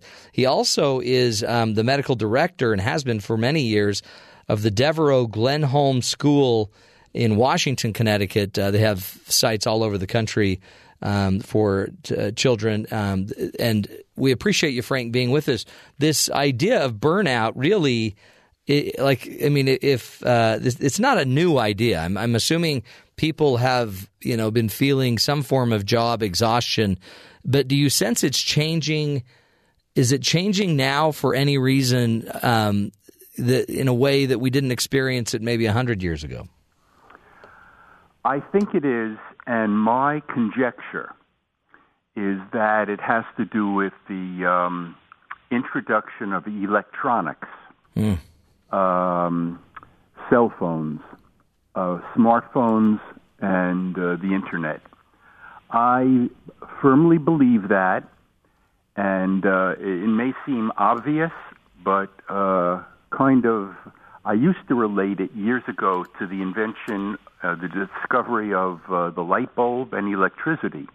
You know, that was only about 125, 150 years ago Hmm. that the light bulb was invented Yeah. and used. And that changed the face of humankind. So, too, I really believe that electronics, uh, media, uh, digital media, has. And that might seem kind of archaic or uh, old fashioned or simplistic, but if you really think and ponder it, how many times do you see individuals in, in the street, in their car, in a room, looking down with that box? I call it a machine. Others have corrected me and said it's a device. Pumping it, pressing it, tapping it. Yeah. Hugging it, rubbing it on their cheek.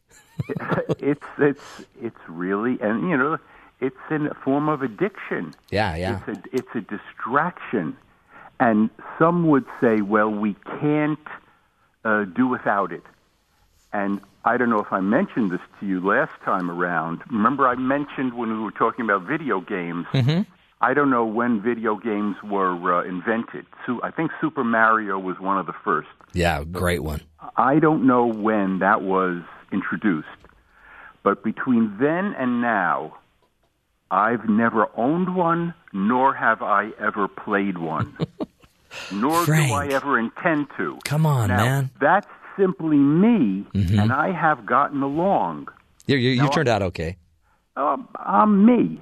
I, I do my thing. Yeah. Now, I'm going to add something which might seem preposterous, but actually, it's really the truth. I've never, and I don't intend to, own a smartphone. Really? Amen. Wow. I have a flip phone. Yeah. And the only reason I got a flip phone is about five, eight years ago, I was offered a position a half an hour away at a hospital directing adolescent psychiatry. And so I had to travel a lot and I had to be on call a lot and I needed something. And I was sort of naive about electronics, went to one of the companies and uh, I said, just give me something simple. And they they showed me what was available, and I didn't want to spend two, three, four hundred dollars at that time. Right. So I think I spent twenty five dollars, and I still have my flip phone. Wow, Frank. I have, I guess you call it a flip phone. yeah, phone. it is. Yeah. I when I go into uh, They call them a relic. I think it's called a relic now. I I call it a stupid phone, and they said no, no, no. It's just a simple phone. call it a simple phone. That's what they tell me at Verizon. That's good. Not a it's not a smartphone. It's just a, a, a simple phone. I said that's all I want. That's good. And I've been able to. Can you believe it? I have a double appointment at Yale. A professor of medicine and child psychiatry at the university and an attending at Yale New Haven Hospital. Mm. I have a flip phone. Now, I'm just saying that for this reason. I'm still able to get along and Yeah. do my job and do it well. Right. Well, and you also aren't with the flip phone also comes every app and every social media function. So you probably don't have the comparative mentality that a lot of others do who are constantly seeing their best friends going on trips and wondering how can they I afford that? to Facebook. Yeah. Right. And I, because it's, to me, it's not necessary, it's superfluous. If it's superfluous to my health and existence and to my helping other people live a quality life, then it's, it's optional. It's Yeah. something optional. So I'm saying that because I can't be the only one like this Right. and and I know I'm trying to stress manage in the best possible way I can, and I'm still struggling in my own ways. I have to work on it very very hard, but I'm aware of it. I'm aware of the stress, the stressors, the liabilities, the quote unquote challenges which are really problems, which can develop into high blood pressure, overweight, overeating, heart disease, etc., etc., etc. And part of this burnout is uh, a lack of motivation and enthusiasm. In you know, I, in years ago they used to use the expression "elan vital," like a zest for life, an enthusiasm just for existing, for smelling the roses, for looking at the beautiful sun, the beautiful greenery, the beautiful snow, even the ugly snow, the ugly greenery. At, at Connecticut, in Connecticut now, everything is drying up and turning Yeah. brown and falling. Even where I live, I live in a very uh, rural area outside of uh, New Haven. I see beautiful deer in my backyard running back and forth. I see the little doe, and then I also see coyotes. They're all beautiful. Right. They're all part of great nature. The un- the creator of the universe put it all here for us to perceive, appreciate, take in. And a lot of us are not doing that anymore. Is that is that one of the antidotes then to burned out burnout is um, is to I guess to start being present, noticing noticing life. I think and believe it is. I do. I really, really do. But it's very hard. It's easy to say it. Yeah, it is. But it's very, very hard to actually do it. What else? Very hard to do it. What else would help us do it? What el- what are some other keys? Uh, we've got about two minutes. What are some other keys that we can use Well, to do this? my very, very first book was on Ayurveda, Comprehensive right. Guide to Traditional Indian Medicine, the medicine of India, which is the first medicine in the world, 6,000 years. And when I revised it the third time, uh, at the very, very end, uh, I wrote a section in the addendum. It's almost the la- last section. And I thought, let me hit this hard, kind of the meaning of life in a way. You asked me that Yeah. question once before. Yeah. And my publisher said, oh, this is really corny. I said, you know what? If you don't put this in, I'm going to withdraw the book. They put it in. And the, and the, the section started out with remember the cemetery, but also remember and look at the sun. Mm. In other words, realize you will die and that right now you are alive. Mm. And then go from there. The truth is simple, difficult. That is such a good line. It is simple, difficult, and it's the, the funny thing is, I think a lot of us know what we need to do. We just, I guess, is it we just get turned into autopilot? Is that what we're doing? We we just get lived instead of living. That's true.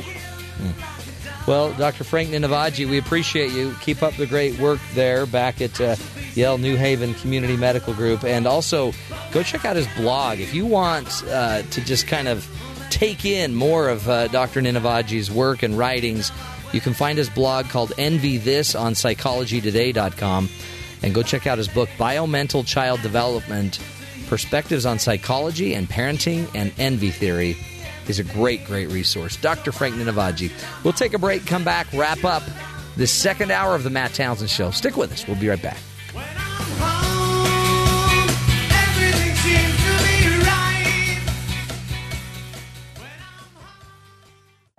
This is the Matt Townsend Show. Your guide on the side Follow Dr. Matt on Twitter at Dr. Matt Show. Call the show at 1 855 Chat BYU. This is the Matt Townsend Show. Dr. Matt Townsend. Now. On BYU Radio. BYU Radio.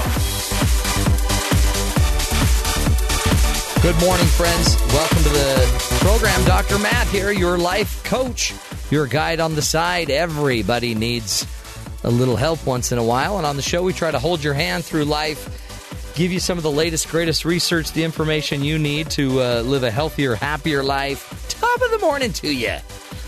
It's, uh, it's happening, folks. You're making it through another day. And it's, it's good. You'll be fine. We'll be fine.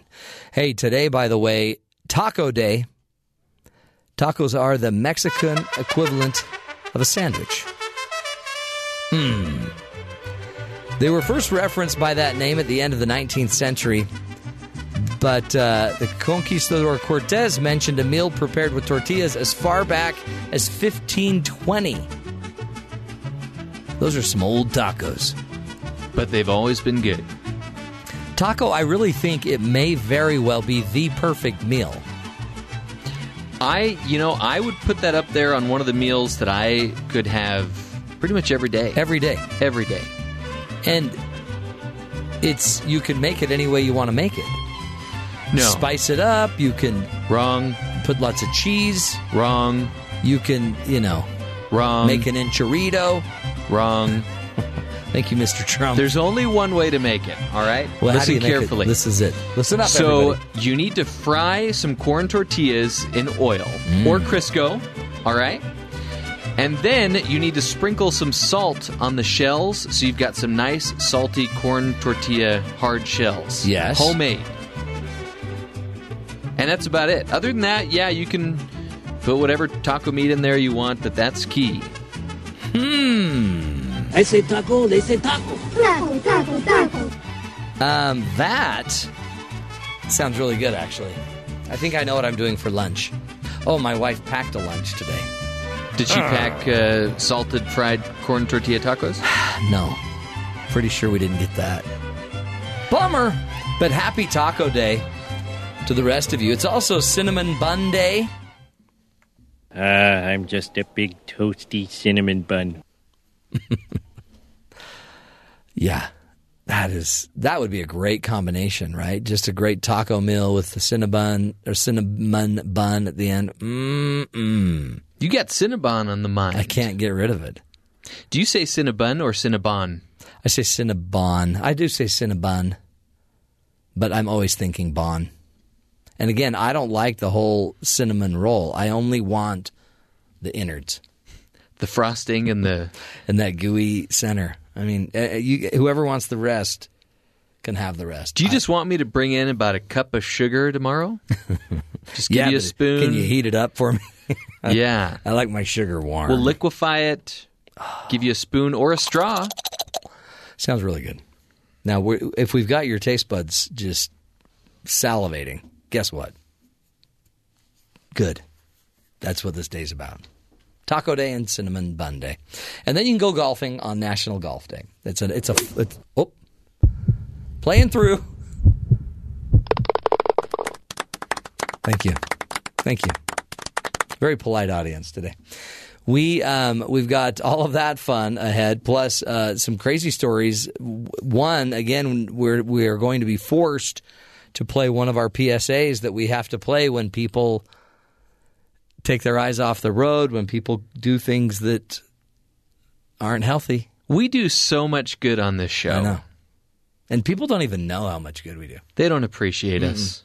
They appreciate viruses like yesterday. Yeah, we and and they wouldn't have appreciated them if we hadn't brought that up. So we, today we'll get to all of that news, plus be visiting with uh, the bomb mom, Julie K. Nelson uh, from A Spoonful of Parenting. She'll be on the show in just a bit to give us some parenting tips. And of course, the hero of the day and our good buddies at BYU Sports Nation. We'll find out what's coming up on their show. But first, let's go to Sadie Nielsen and the headline. Sadie, what's going on around the country? A North Carolina prosecutor said Monday that criminal charges will not be filed against a white police officer whose own department said he violated its use of force policy when he arrested and punched a black man sitting on the front porch of his mother's home. District, District Attorney Howard Newman said neither Officer Travis Coleman or Charlotte Jackson committed any crimes when they arrested Dejuan Yourse on June 17th. The officers were dispatched to the home of Yourse's mother in Greensboro after neighbors reported a possible break in. The case erupted into public view last week after v- the video of the arrest taken from the body cameras worn by Jackson and Cole was shown at a city council meeting. Officer Coleman resigned this past week in light of the protest. Reality TV star Kim Kardashian West has reunited with her husband and children in New York after a har- harrowing incident in Paris where she was held at gunpoint and robbed by men dressed as police, police officers in a private apartment. A spokeswoman for Kardashian West said the celebrity was badly shaken but physically unharmed following the incident, which took place early Monday morning local time. The prosecutor's office said a ring worth an estimated 4 million euros, that's $4.49 million, and other jewelry worth about 5 million euros, $5.6 million, were among the items stolen. For the first time in eight years, the U.S. has won the Ryder Cup. The last time the historic competition took place on American soil, the U.S. lost to the Europeans by one point. Entering the final round on Sunday, the U.S. took a three point lead, closing out the final round 17 to 11. This is the largest margin of victory in 35 years for either country. And finally, Yes. a pigeon Oh. Carrying a threatening message for India's prime minister has been taken into custody after being discovered near the country's border with Pakistan. The gray pigeon was found with a message referring to the 1970 war between Pakistan and India and was addressed to Prime Minister Modi. The letter, which was written in Urdu, was roughly translated as Modi, we're not the same people from 1971. Now each and every child is ready to fight against India. The bird was found in the northern state of Punjab, where militants based in Pakistan launched a deadly attack on an Air Force base in January. Inspector of the Singh police station, Ramesh Kumar, said the pigeon was carrying the letter when it was found. He said, adding the bird has been taken into custody. We are investigating the matter. Wow. All I have to say about this is don't shoot the messenger. yeah. No, instead, fry him up in a pan. Yeah, Wow, that is incredible. We have ways to make you talk. absolutely. How do you make a pigeon talk? I don't know. That sounds like a bad joke. It had a threatening note, I guess, wrapped around its Yeah. leg. Do you have the translator for that, Jeff? What he's saying? I think the note said, "Have you seen Alfred Hitchcock's movie The Birds?" Oh, really? All I'm saying. That's pretty threatening. We we really ought to do we ought to do a story on this and go get the translator. I, I don't know if we paid for the pigeon translator filter. Oh well, we should. that have. one was like two dollars more per month. Yeah, and there's not a lot of pigeon messages. No. Ugh. But we do have audio from the scene. Yes. Actually, that's audio from an overpass in Brooklyn. Oh, I I couldn't tell the difference. Yeah. Yeah. Yes. Thank you, Sadie. Boy, that's scary. Now they're delivering threatening messages by pigeon. That, I mean, that used to be the that used to be the big deal back in the day. Now, I thought we were done with that, with email and stuff. So you know how they have Suicide Squad, where all these supervillains are put in one film. They need Mm-hmm. to do that with animals, since we have so many of these stories with animals gone wild, like the bears and the Right. pigeons. Right. Yeah. That's a great idea. See, Jeff, this is why we need you. Because you, you've got these, just, I don't know. I mean, just this insight, like, powerful. Thank you. Man, I'm glad we got you. And uh, here's a crazy one. Um, what's the weirdest thing you've ever picked up at a, like a gas station market? Uh, a cold? Yeah, oh yeah, yeah. A vi- yeah. Um, well, careful if you're in Norwalk, Ohio. A coroner says he found um, apparently a heart, a human heart, in a plastic bag on the ground next to an Ohio gas station. County Coroner Jeff Harwood said pathologists in Toledo are running tests to confirm whether it's human and whether the fluid found in the two quart zipped bag is some type of preservative. The heart, found August 25th in Norwalk by an ambulance crew that had parked at the gas station. Police in Harwood were called to the scene where Harwood placed it in a cooler for delivery to, to uh, Toledo. Harwood says it appears to be a preserved specimen with anomalies, like something you'd see at birth. He says the origin of the heart is a mystery. So I think they got the cooler at the gas station too, and the only way that they could find space in there for it is if they could put it next to some RC Cola and some Oh, yeah. Mountain Dew. So Hey, Mom, what's the pink? Is that pink meat? I love me some pink meat. Yeah. It's, uh, people out there, you got to quit playing games with human hearts. That's That's kind of weird. That would really that would really spice up some of the games that you do play though. Like imagine bowling yeah. with a human heart. So do you want to go bowling or do you want to like go, you know, go f- find human hearts? I, I let's go bowling. Jacks with a human heart. at least it, at least they didn't find the heart in the market. You know, rolling on one of those hot dog warmers. Those things never taste good. You should never buy those. I know. I think now that I've seen this story, I don't think I'll. Talk about a heart attack on a stick.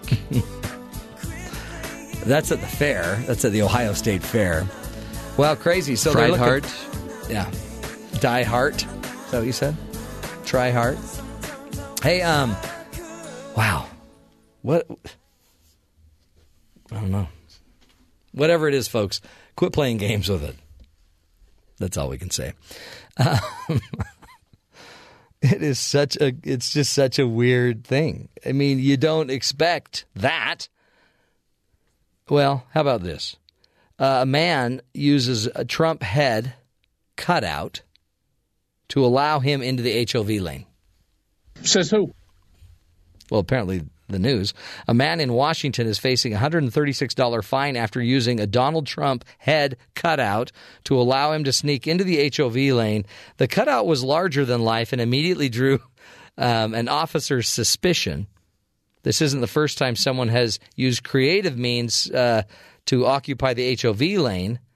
One person uh, one time used a zombie baby.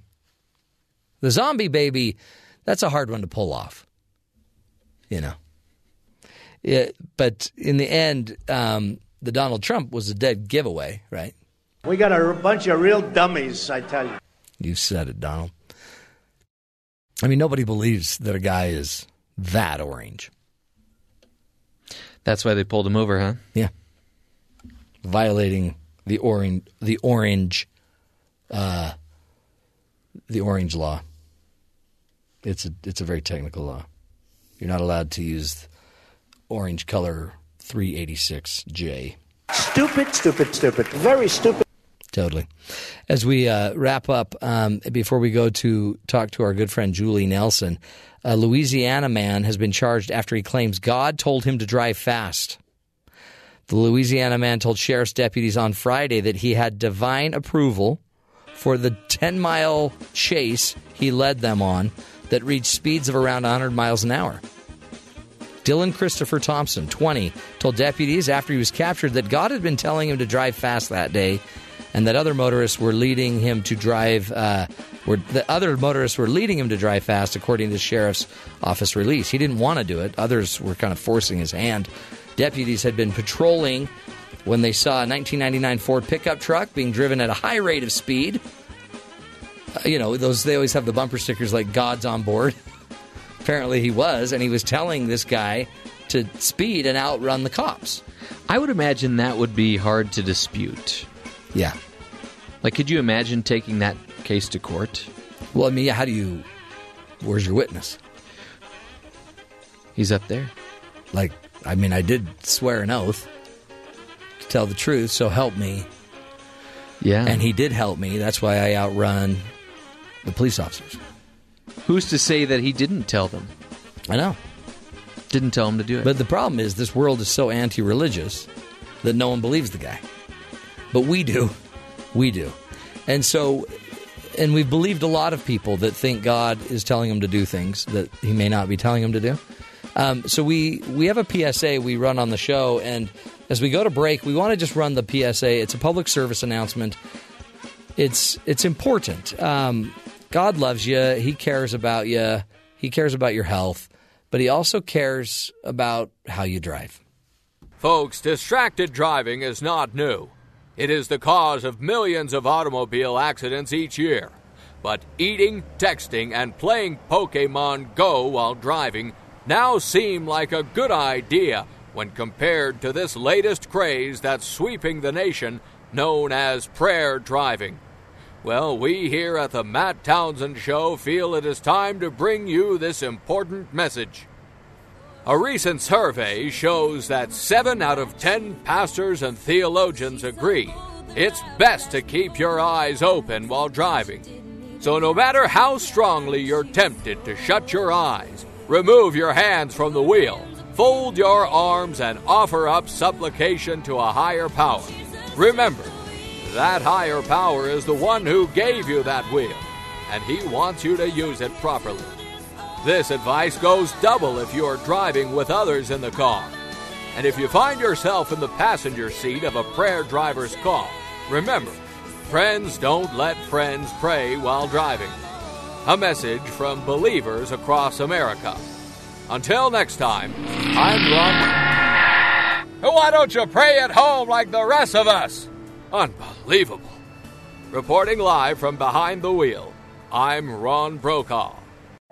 This is the Matt Townsend Show. Your guide on the side. Follow Dr. Matt on Twitter At Dr. Matt Show. Call the show at 1 855 Chat BYU. This is the Matt Townsend Show. Dr. Matt Townsend. Now. On BYU Radio. BYU Radio. Welcome back, friends, to the Matt Townsend Show. If you ever um, noticed your daughter, your sister, any of the women in your life just feeling less than happy about their body, uh, wondering why you know so and so looks so much better in in their clothes. Why does why why why why mom? Well, our next guest, Julie K. Nelson, joins us. She's called the Bomb Mom. She's the Child Whisperer. She's a parenting expert and uh, author of a couple books. She teaches classes in as applied parenting and marriage and relationship skills at Utah Valley University. She's on faculty there and has been featured or written in many academic journals and um, is on the show as a regular every every other week or so. Today, Julie's going to be talking to us about female body image and magazines. She's on the phone with us today. Julie, hello. Hello, Matt. Good morning. Good to talk to you. Good to talk to you too. This uh, has I was raised in a home with three sisters and my mother, and holy cow, body image and females go hand in hand. It does, and I grew up with that as well. I read Seventeen magazine religiously, and Mm-hmm. Um, yeah, I I have always been cap- captivated by magazines as well. But as I've grown up and I've raised three daughters to adulthood now myself, I'm very very aware as I raise them how um, those messages are sent to our daughters subliminally, and just some sometimes they're just incredibly uh, um, harmful for their image. Um, I'm I was just watching just recently someone who did an um, kind of a comparison of magazines, uh, you know, fashion magazines for how much of the magazine content is actually just advertisements that uses models, um, you know, women who are unnatural looking Yeah, yeah. to sell their product.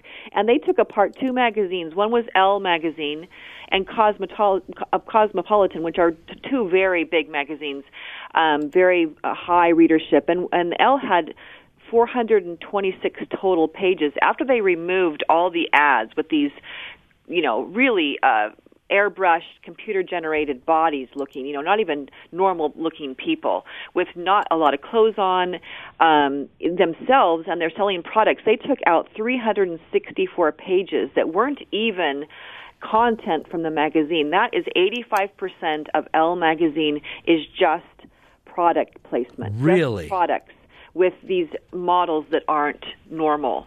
And Cosmo, Cosmo had um, 244 magazines or 244 pages in their magazine, and 158 of those were were just ads. So you have 85% and 65% of the magazine. The majority of it are, isn't even magazine related. It's it's just product placement. So let's call it what it is.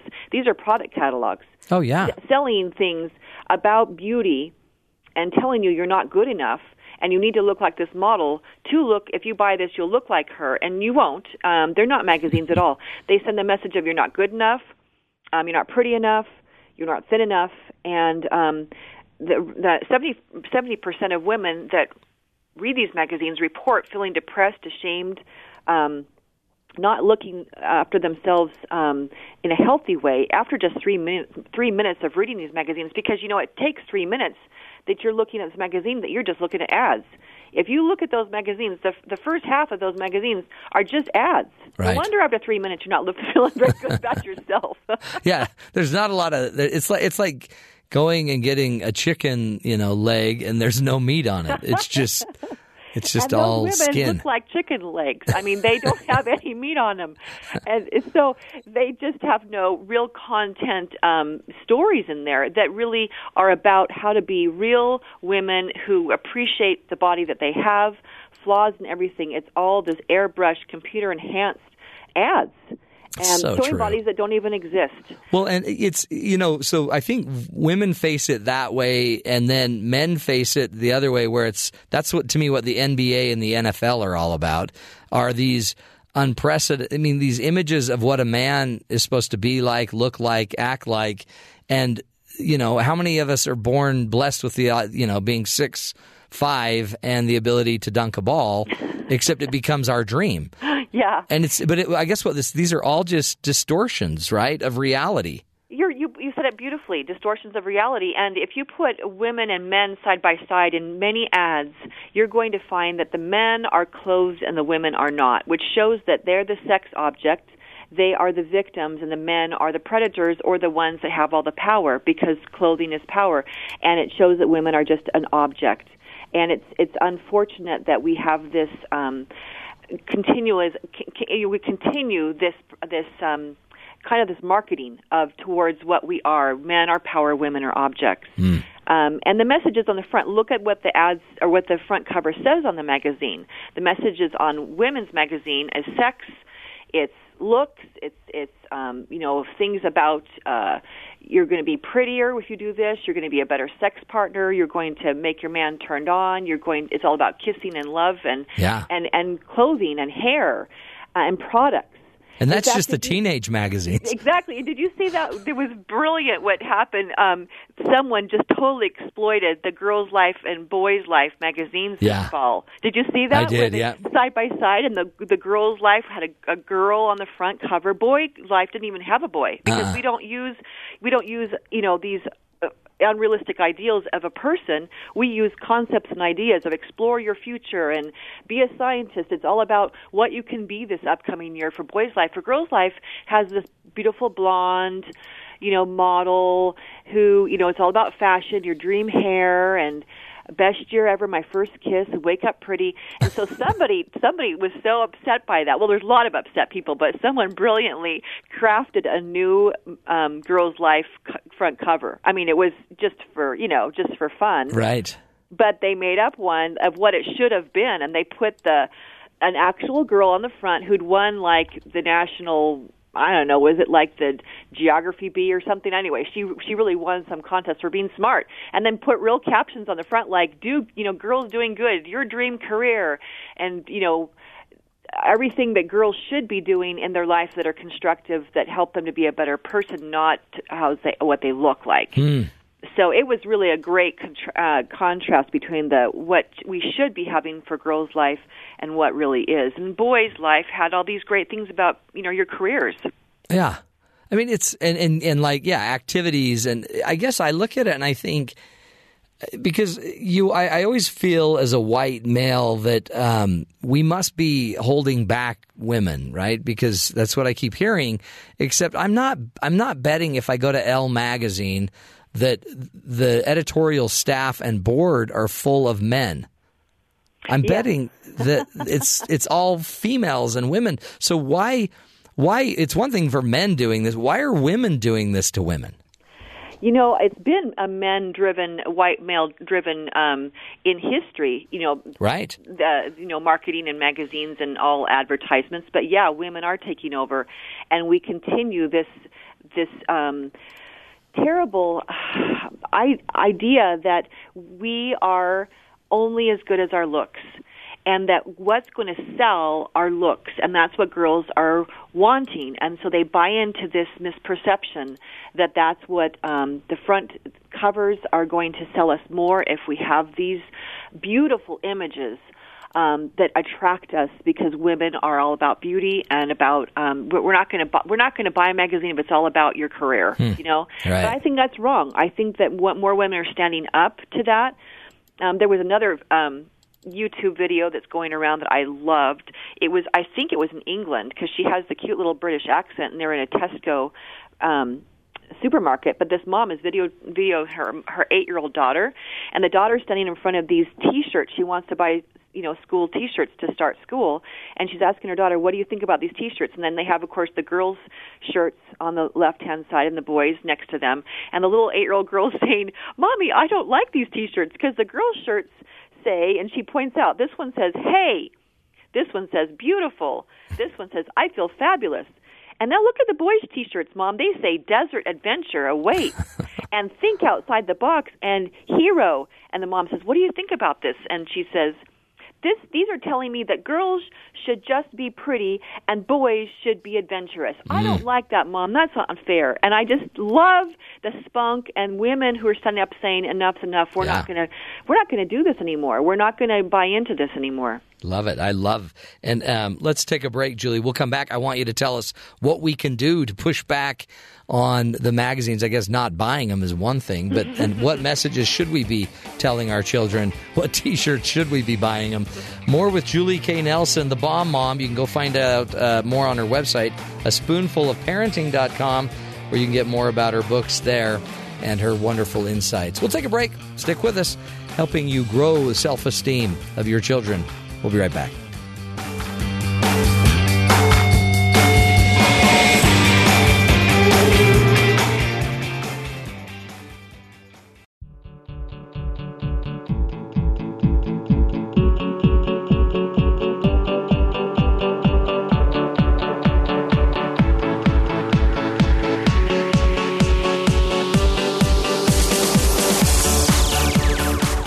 Back, friends, to the Matt Townsend Show. On the phone with us, Julie K. Nelson from the website a spoonful of parenting.com, walking us through uh, body image issues and our, our children and really the connection to marketing and the media. Julie, welcome back to the show. Thank you, Matt. Thanks for being with us. And what do we do? You know, we, I mean, I guess don't buy the magazines that have 85% of the ads you know, trying to fix your daughter and teaching her how to kiss guys. Um, it's the last thing we need is. But what what are some other things we should pay attention to as parents? Yeah, that would be the first thing. I mean, teenagers just buy into this. I have to have these magazines, and um, I I know that when I was growing up and I was reading Seventeen magazine, I had a friend whose parents wouldn't allow her to subscribe to Seventeen. I thought her parents were just so archaic. I thought they were so punitive, and I I look back and think, you know what? I'm I'm glad they took a stand, and I don't think that that was really all that helpful for us at that time of our lives, and not not subscribing and not um, allowing your child to have those may seem really harsh, but I don't see anything wrong with standing up and saying, "Well, let's look at some magazines that let's choose between what we can, what is out there that could be better for you, um, that send the right message." I think sitting down with your daughters and your sons and talking about what do, do these what messages do they send to you? Hmm. What are they saying to you? What and, and I love the fact that this one um, person took apart Elle and Cosmo and took apart the magazines and said, let's just take apart a mag- um, this magazine and sh- and rip out all the pages that are ads and count how many are ads and what are these ads telling you and what is what are you really buying? You're buying a product catalog. You're paying to buy something that's wanting you to buy more stuff. Is that really what you want to do? And just educate. What is this all about? I think we sit down, same thing with the TV, and talk about commercials. What is this really? What's the message of this of this, mag, of this advertisement um, for this commercial? And and talking to our sons and daughters about what does this really mean? What are they really saying? And why is there a woman standing there? Sh- Um, selling that razor for that man. Does that Mm. mean that that woman represents um, you know, when he shaves his face, that he's going to get someone sexy like that? Is that really, you know, is going to happen when you shave your face? A, a, a woman's going to appear in your bathroom and stroke your face and The reality is, we need. Don't you think we just need more truth in advertising? The picture should be, you know, a wife angry that he's taking so much time, and the kids that keep wanting to come in and while he's shaving. And in the sink, and she's Right. probably pretty upset about that. That's right. Yeah. I just Exactly. think talking to our kids, is this real? Talking, is this a real picture? And showing some of those.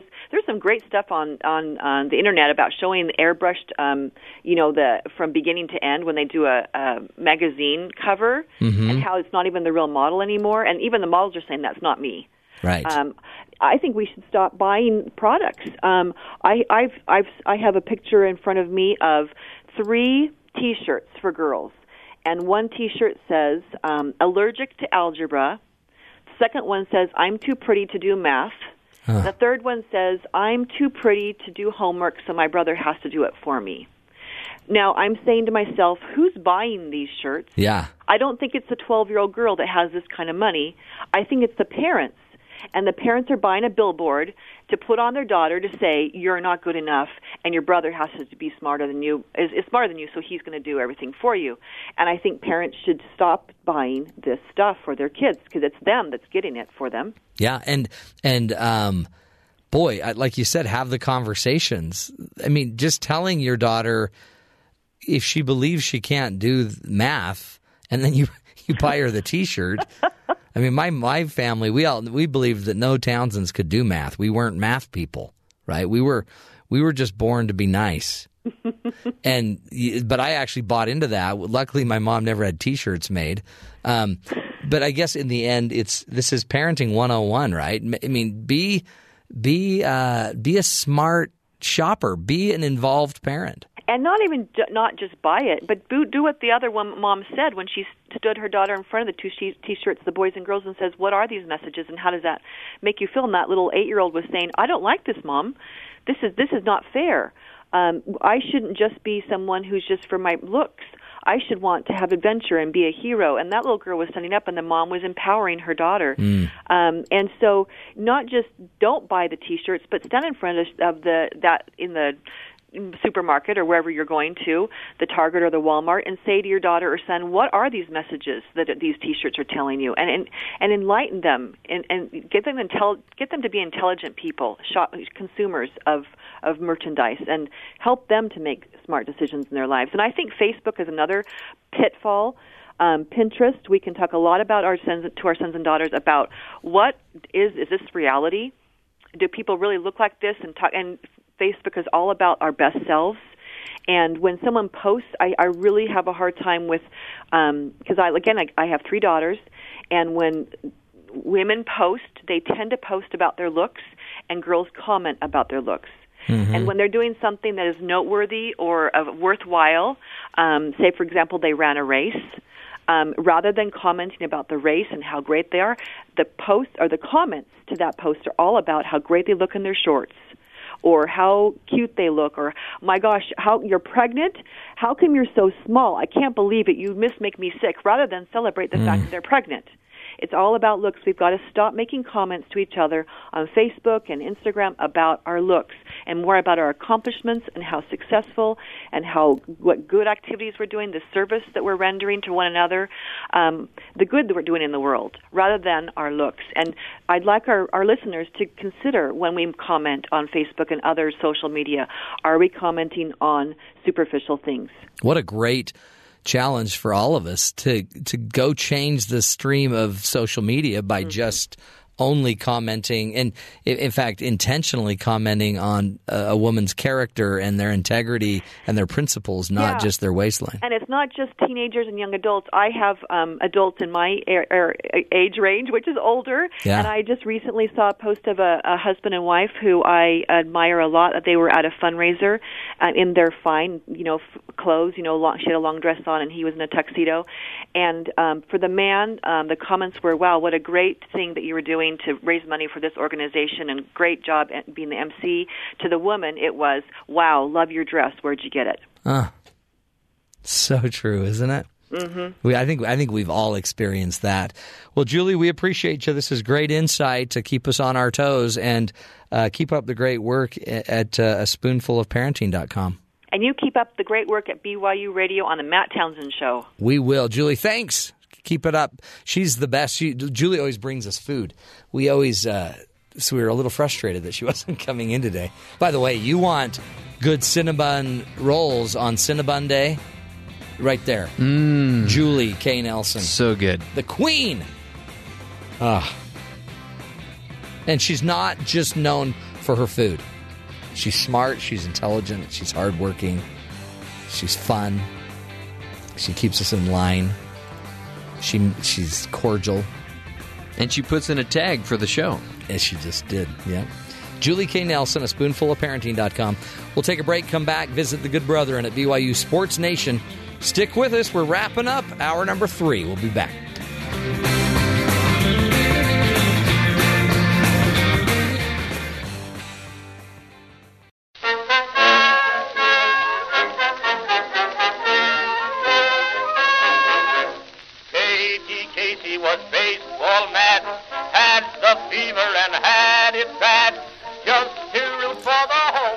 Welcome back, everybody. An older version of Take Me Out to the Ball Game from 1908. Why? Because we're celebrating playoffs. Wild card playoffs start tonight. Orioles and Toronto Blue Jays. But who's who's counting? Good stuff. Let's throw it down to our good buddies at BYU Sports Nation, see what they are paying attention to. Today, Jarom Jordan is joined by Jason Shepard, the JJ combo. Hello, gentlemen. It's it's funny that you bring up baseball and everything uh, Yeah. today.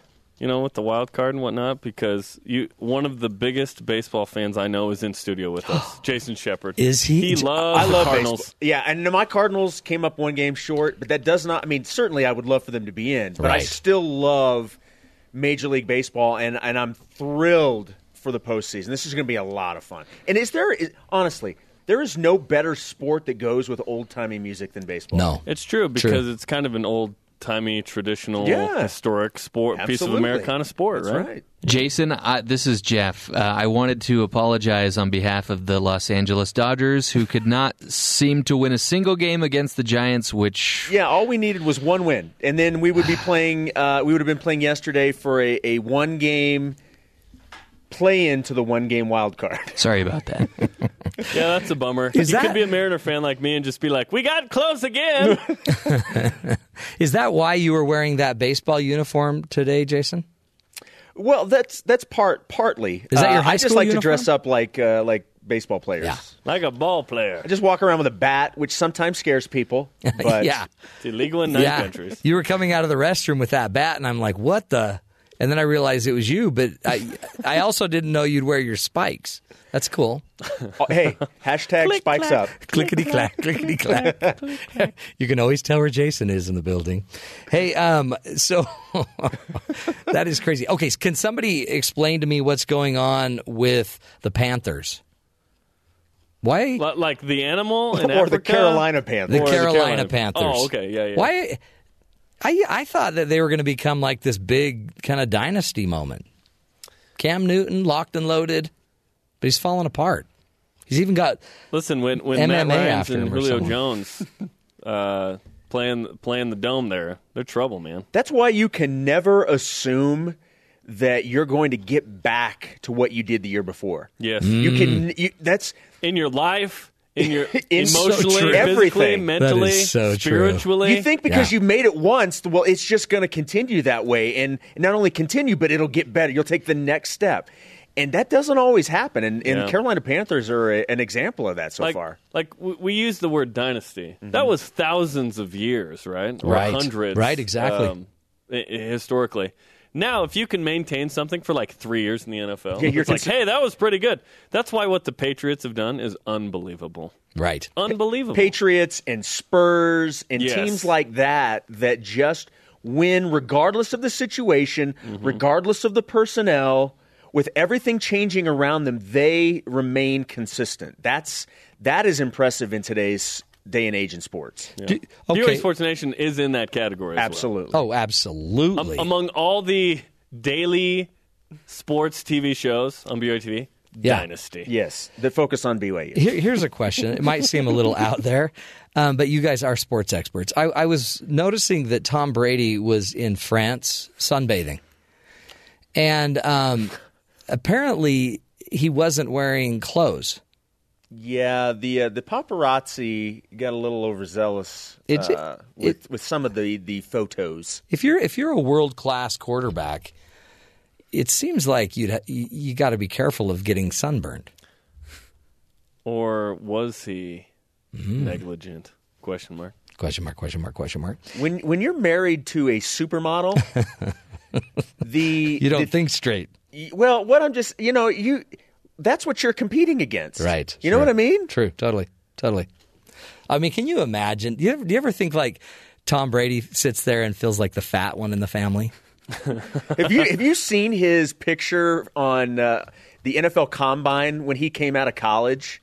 Yeah. If you, that, the He picture was- they always show that just looks so frumpy And that boy- just a little like, boy, yeah. There's like no muscle tone at all.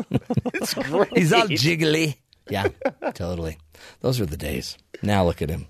now he's Now he's sunbathing. Uh, Sunbathing's married to a supermodel. but he was loving Life it. stinks. He was saying, "Hey, I'm not. You can kick me out for four games or whatever, but I'm just going to go to France and party." Yeah, he's like he can't be around the team. He can't be on the premises. So instead of just hanging out at home, he's like, you know what? France. Mm-hmm. You gotta France it. But you know, you know, his skin is just peeling now. Oh no, no. He's he's putting on. He's definitely putting on something to take care of that burn. Okay. Hey, um, what's on your show? You guys are doing a show, right? I mean, I know Oh, yeah. usually when Jason comes, it's just kind of playtime.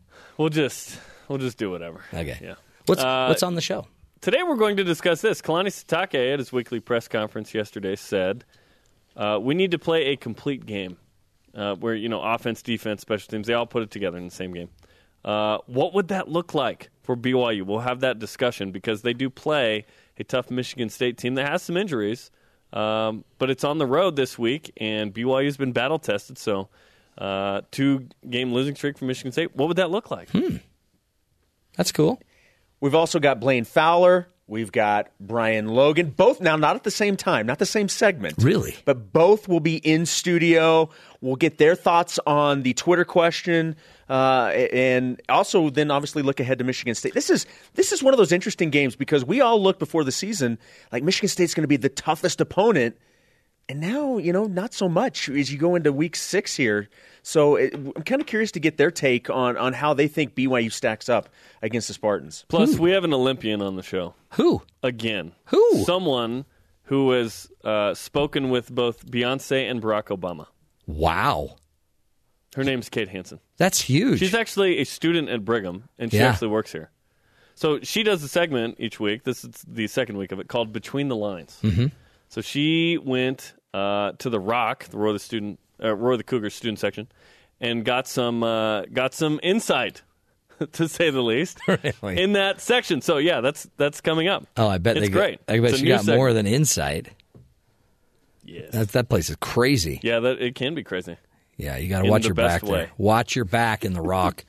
well, that's a good show, guys. And uh, you know, by the way, it is um, cinnamon bun day. Ooh. And- do you have some up in the studio? No, they're gone. Would have been. Uh, been We we rifled through those in a second. we also it's also Taco Day. Just if you guys needed some idea Yep. for lunch. Yep. Okay. I learned that from the Lego movie, Taco Tuesday. Taco Tuesday. Cinnamon Taco Day. Mm-hmm. Oh, have you had a cinnamon taco? Well, cinnamon twists Mm, at Taco Bell. You know what I'm saying? I totally do. After football practice, that's where we need to go, Jarom. Do you guys play football?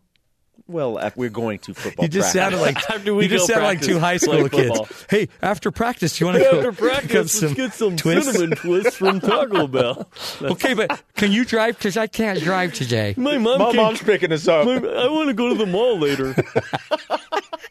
Have fun at school, guys. Guys, that's going to be great. Uh, I know you're going to have a great show. I can already tell. Thank Peace out. you. Love ya. That's good stuff. Yeah, they just it, all of a sudden it just sounded like oh, Jimmy and Jimmy and Johnny are going. they're going to Taco Bell after practice. That's crazy. Okay, Jeffrey, you have had a story that you've been dying to talk about. Well, I mean, Not not, dying, dying. but just sounded interesting. And I love cake, so explain it. This is a deputy. A woman is charging that she she was tased by a cop. That actually happened. That happened. Yeah. She was tased, and then she claimed that the cop sent her a a, a cake.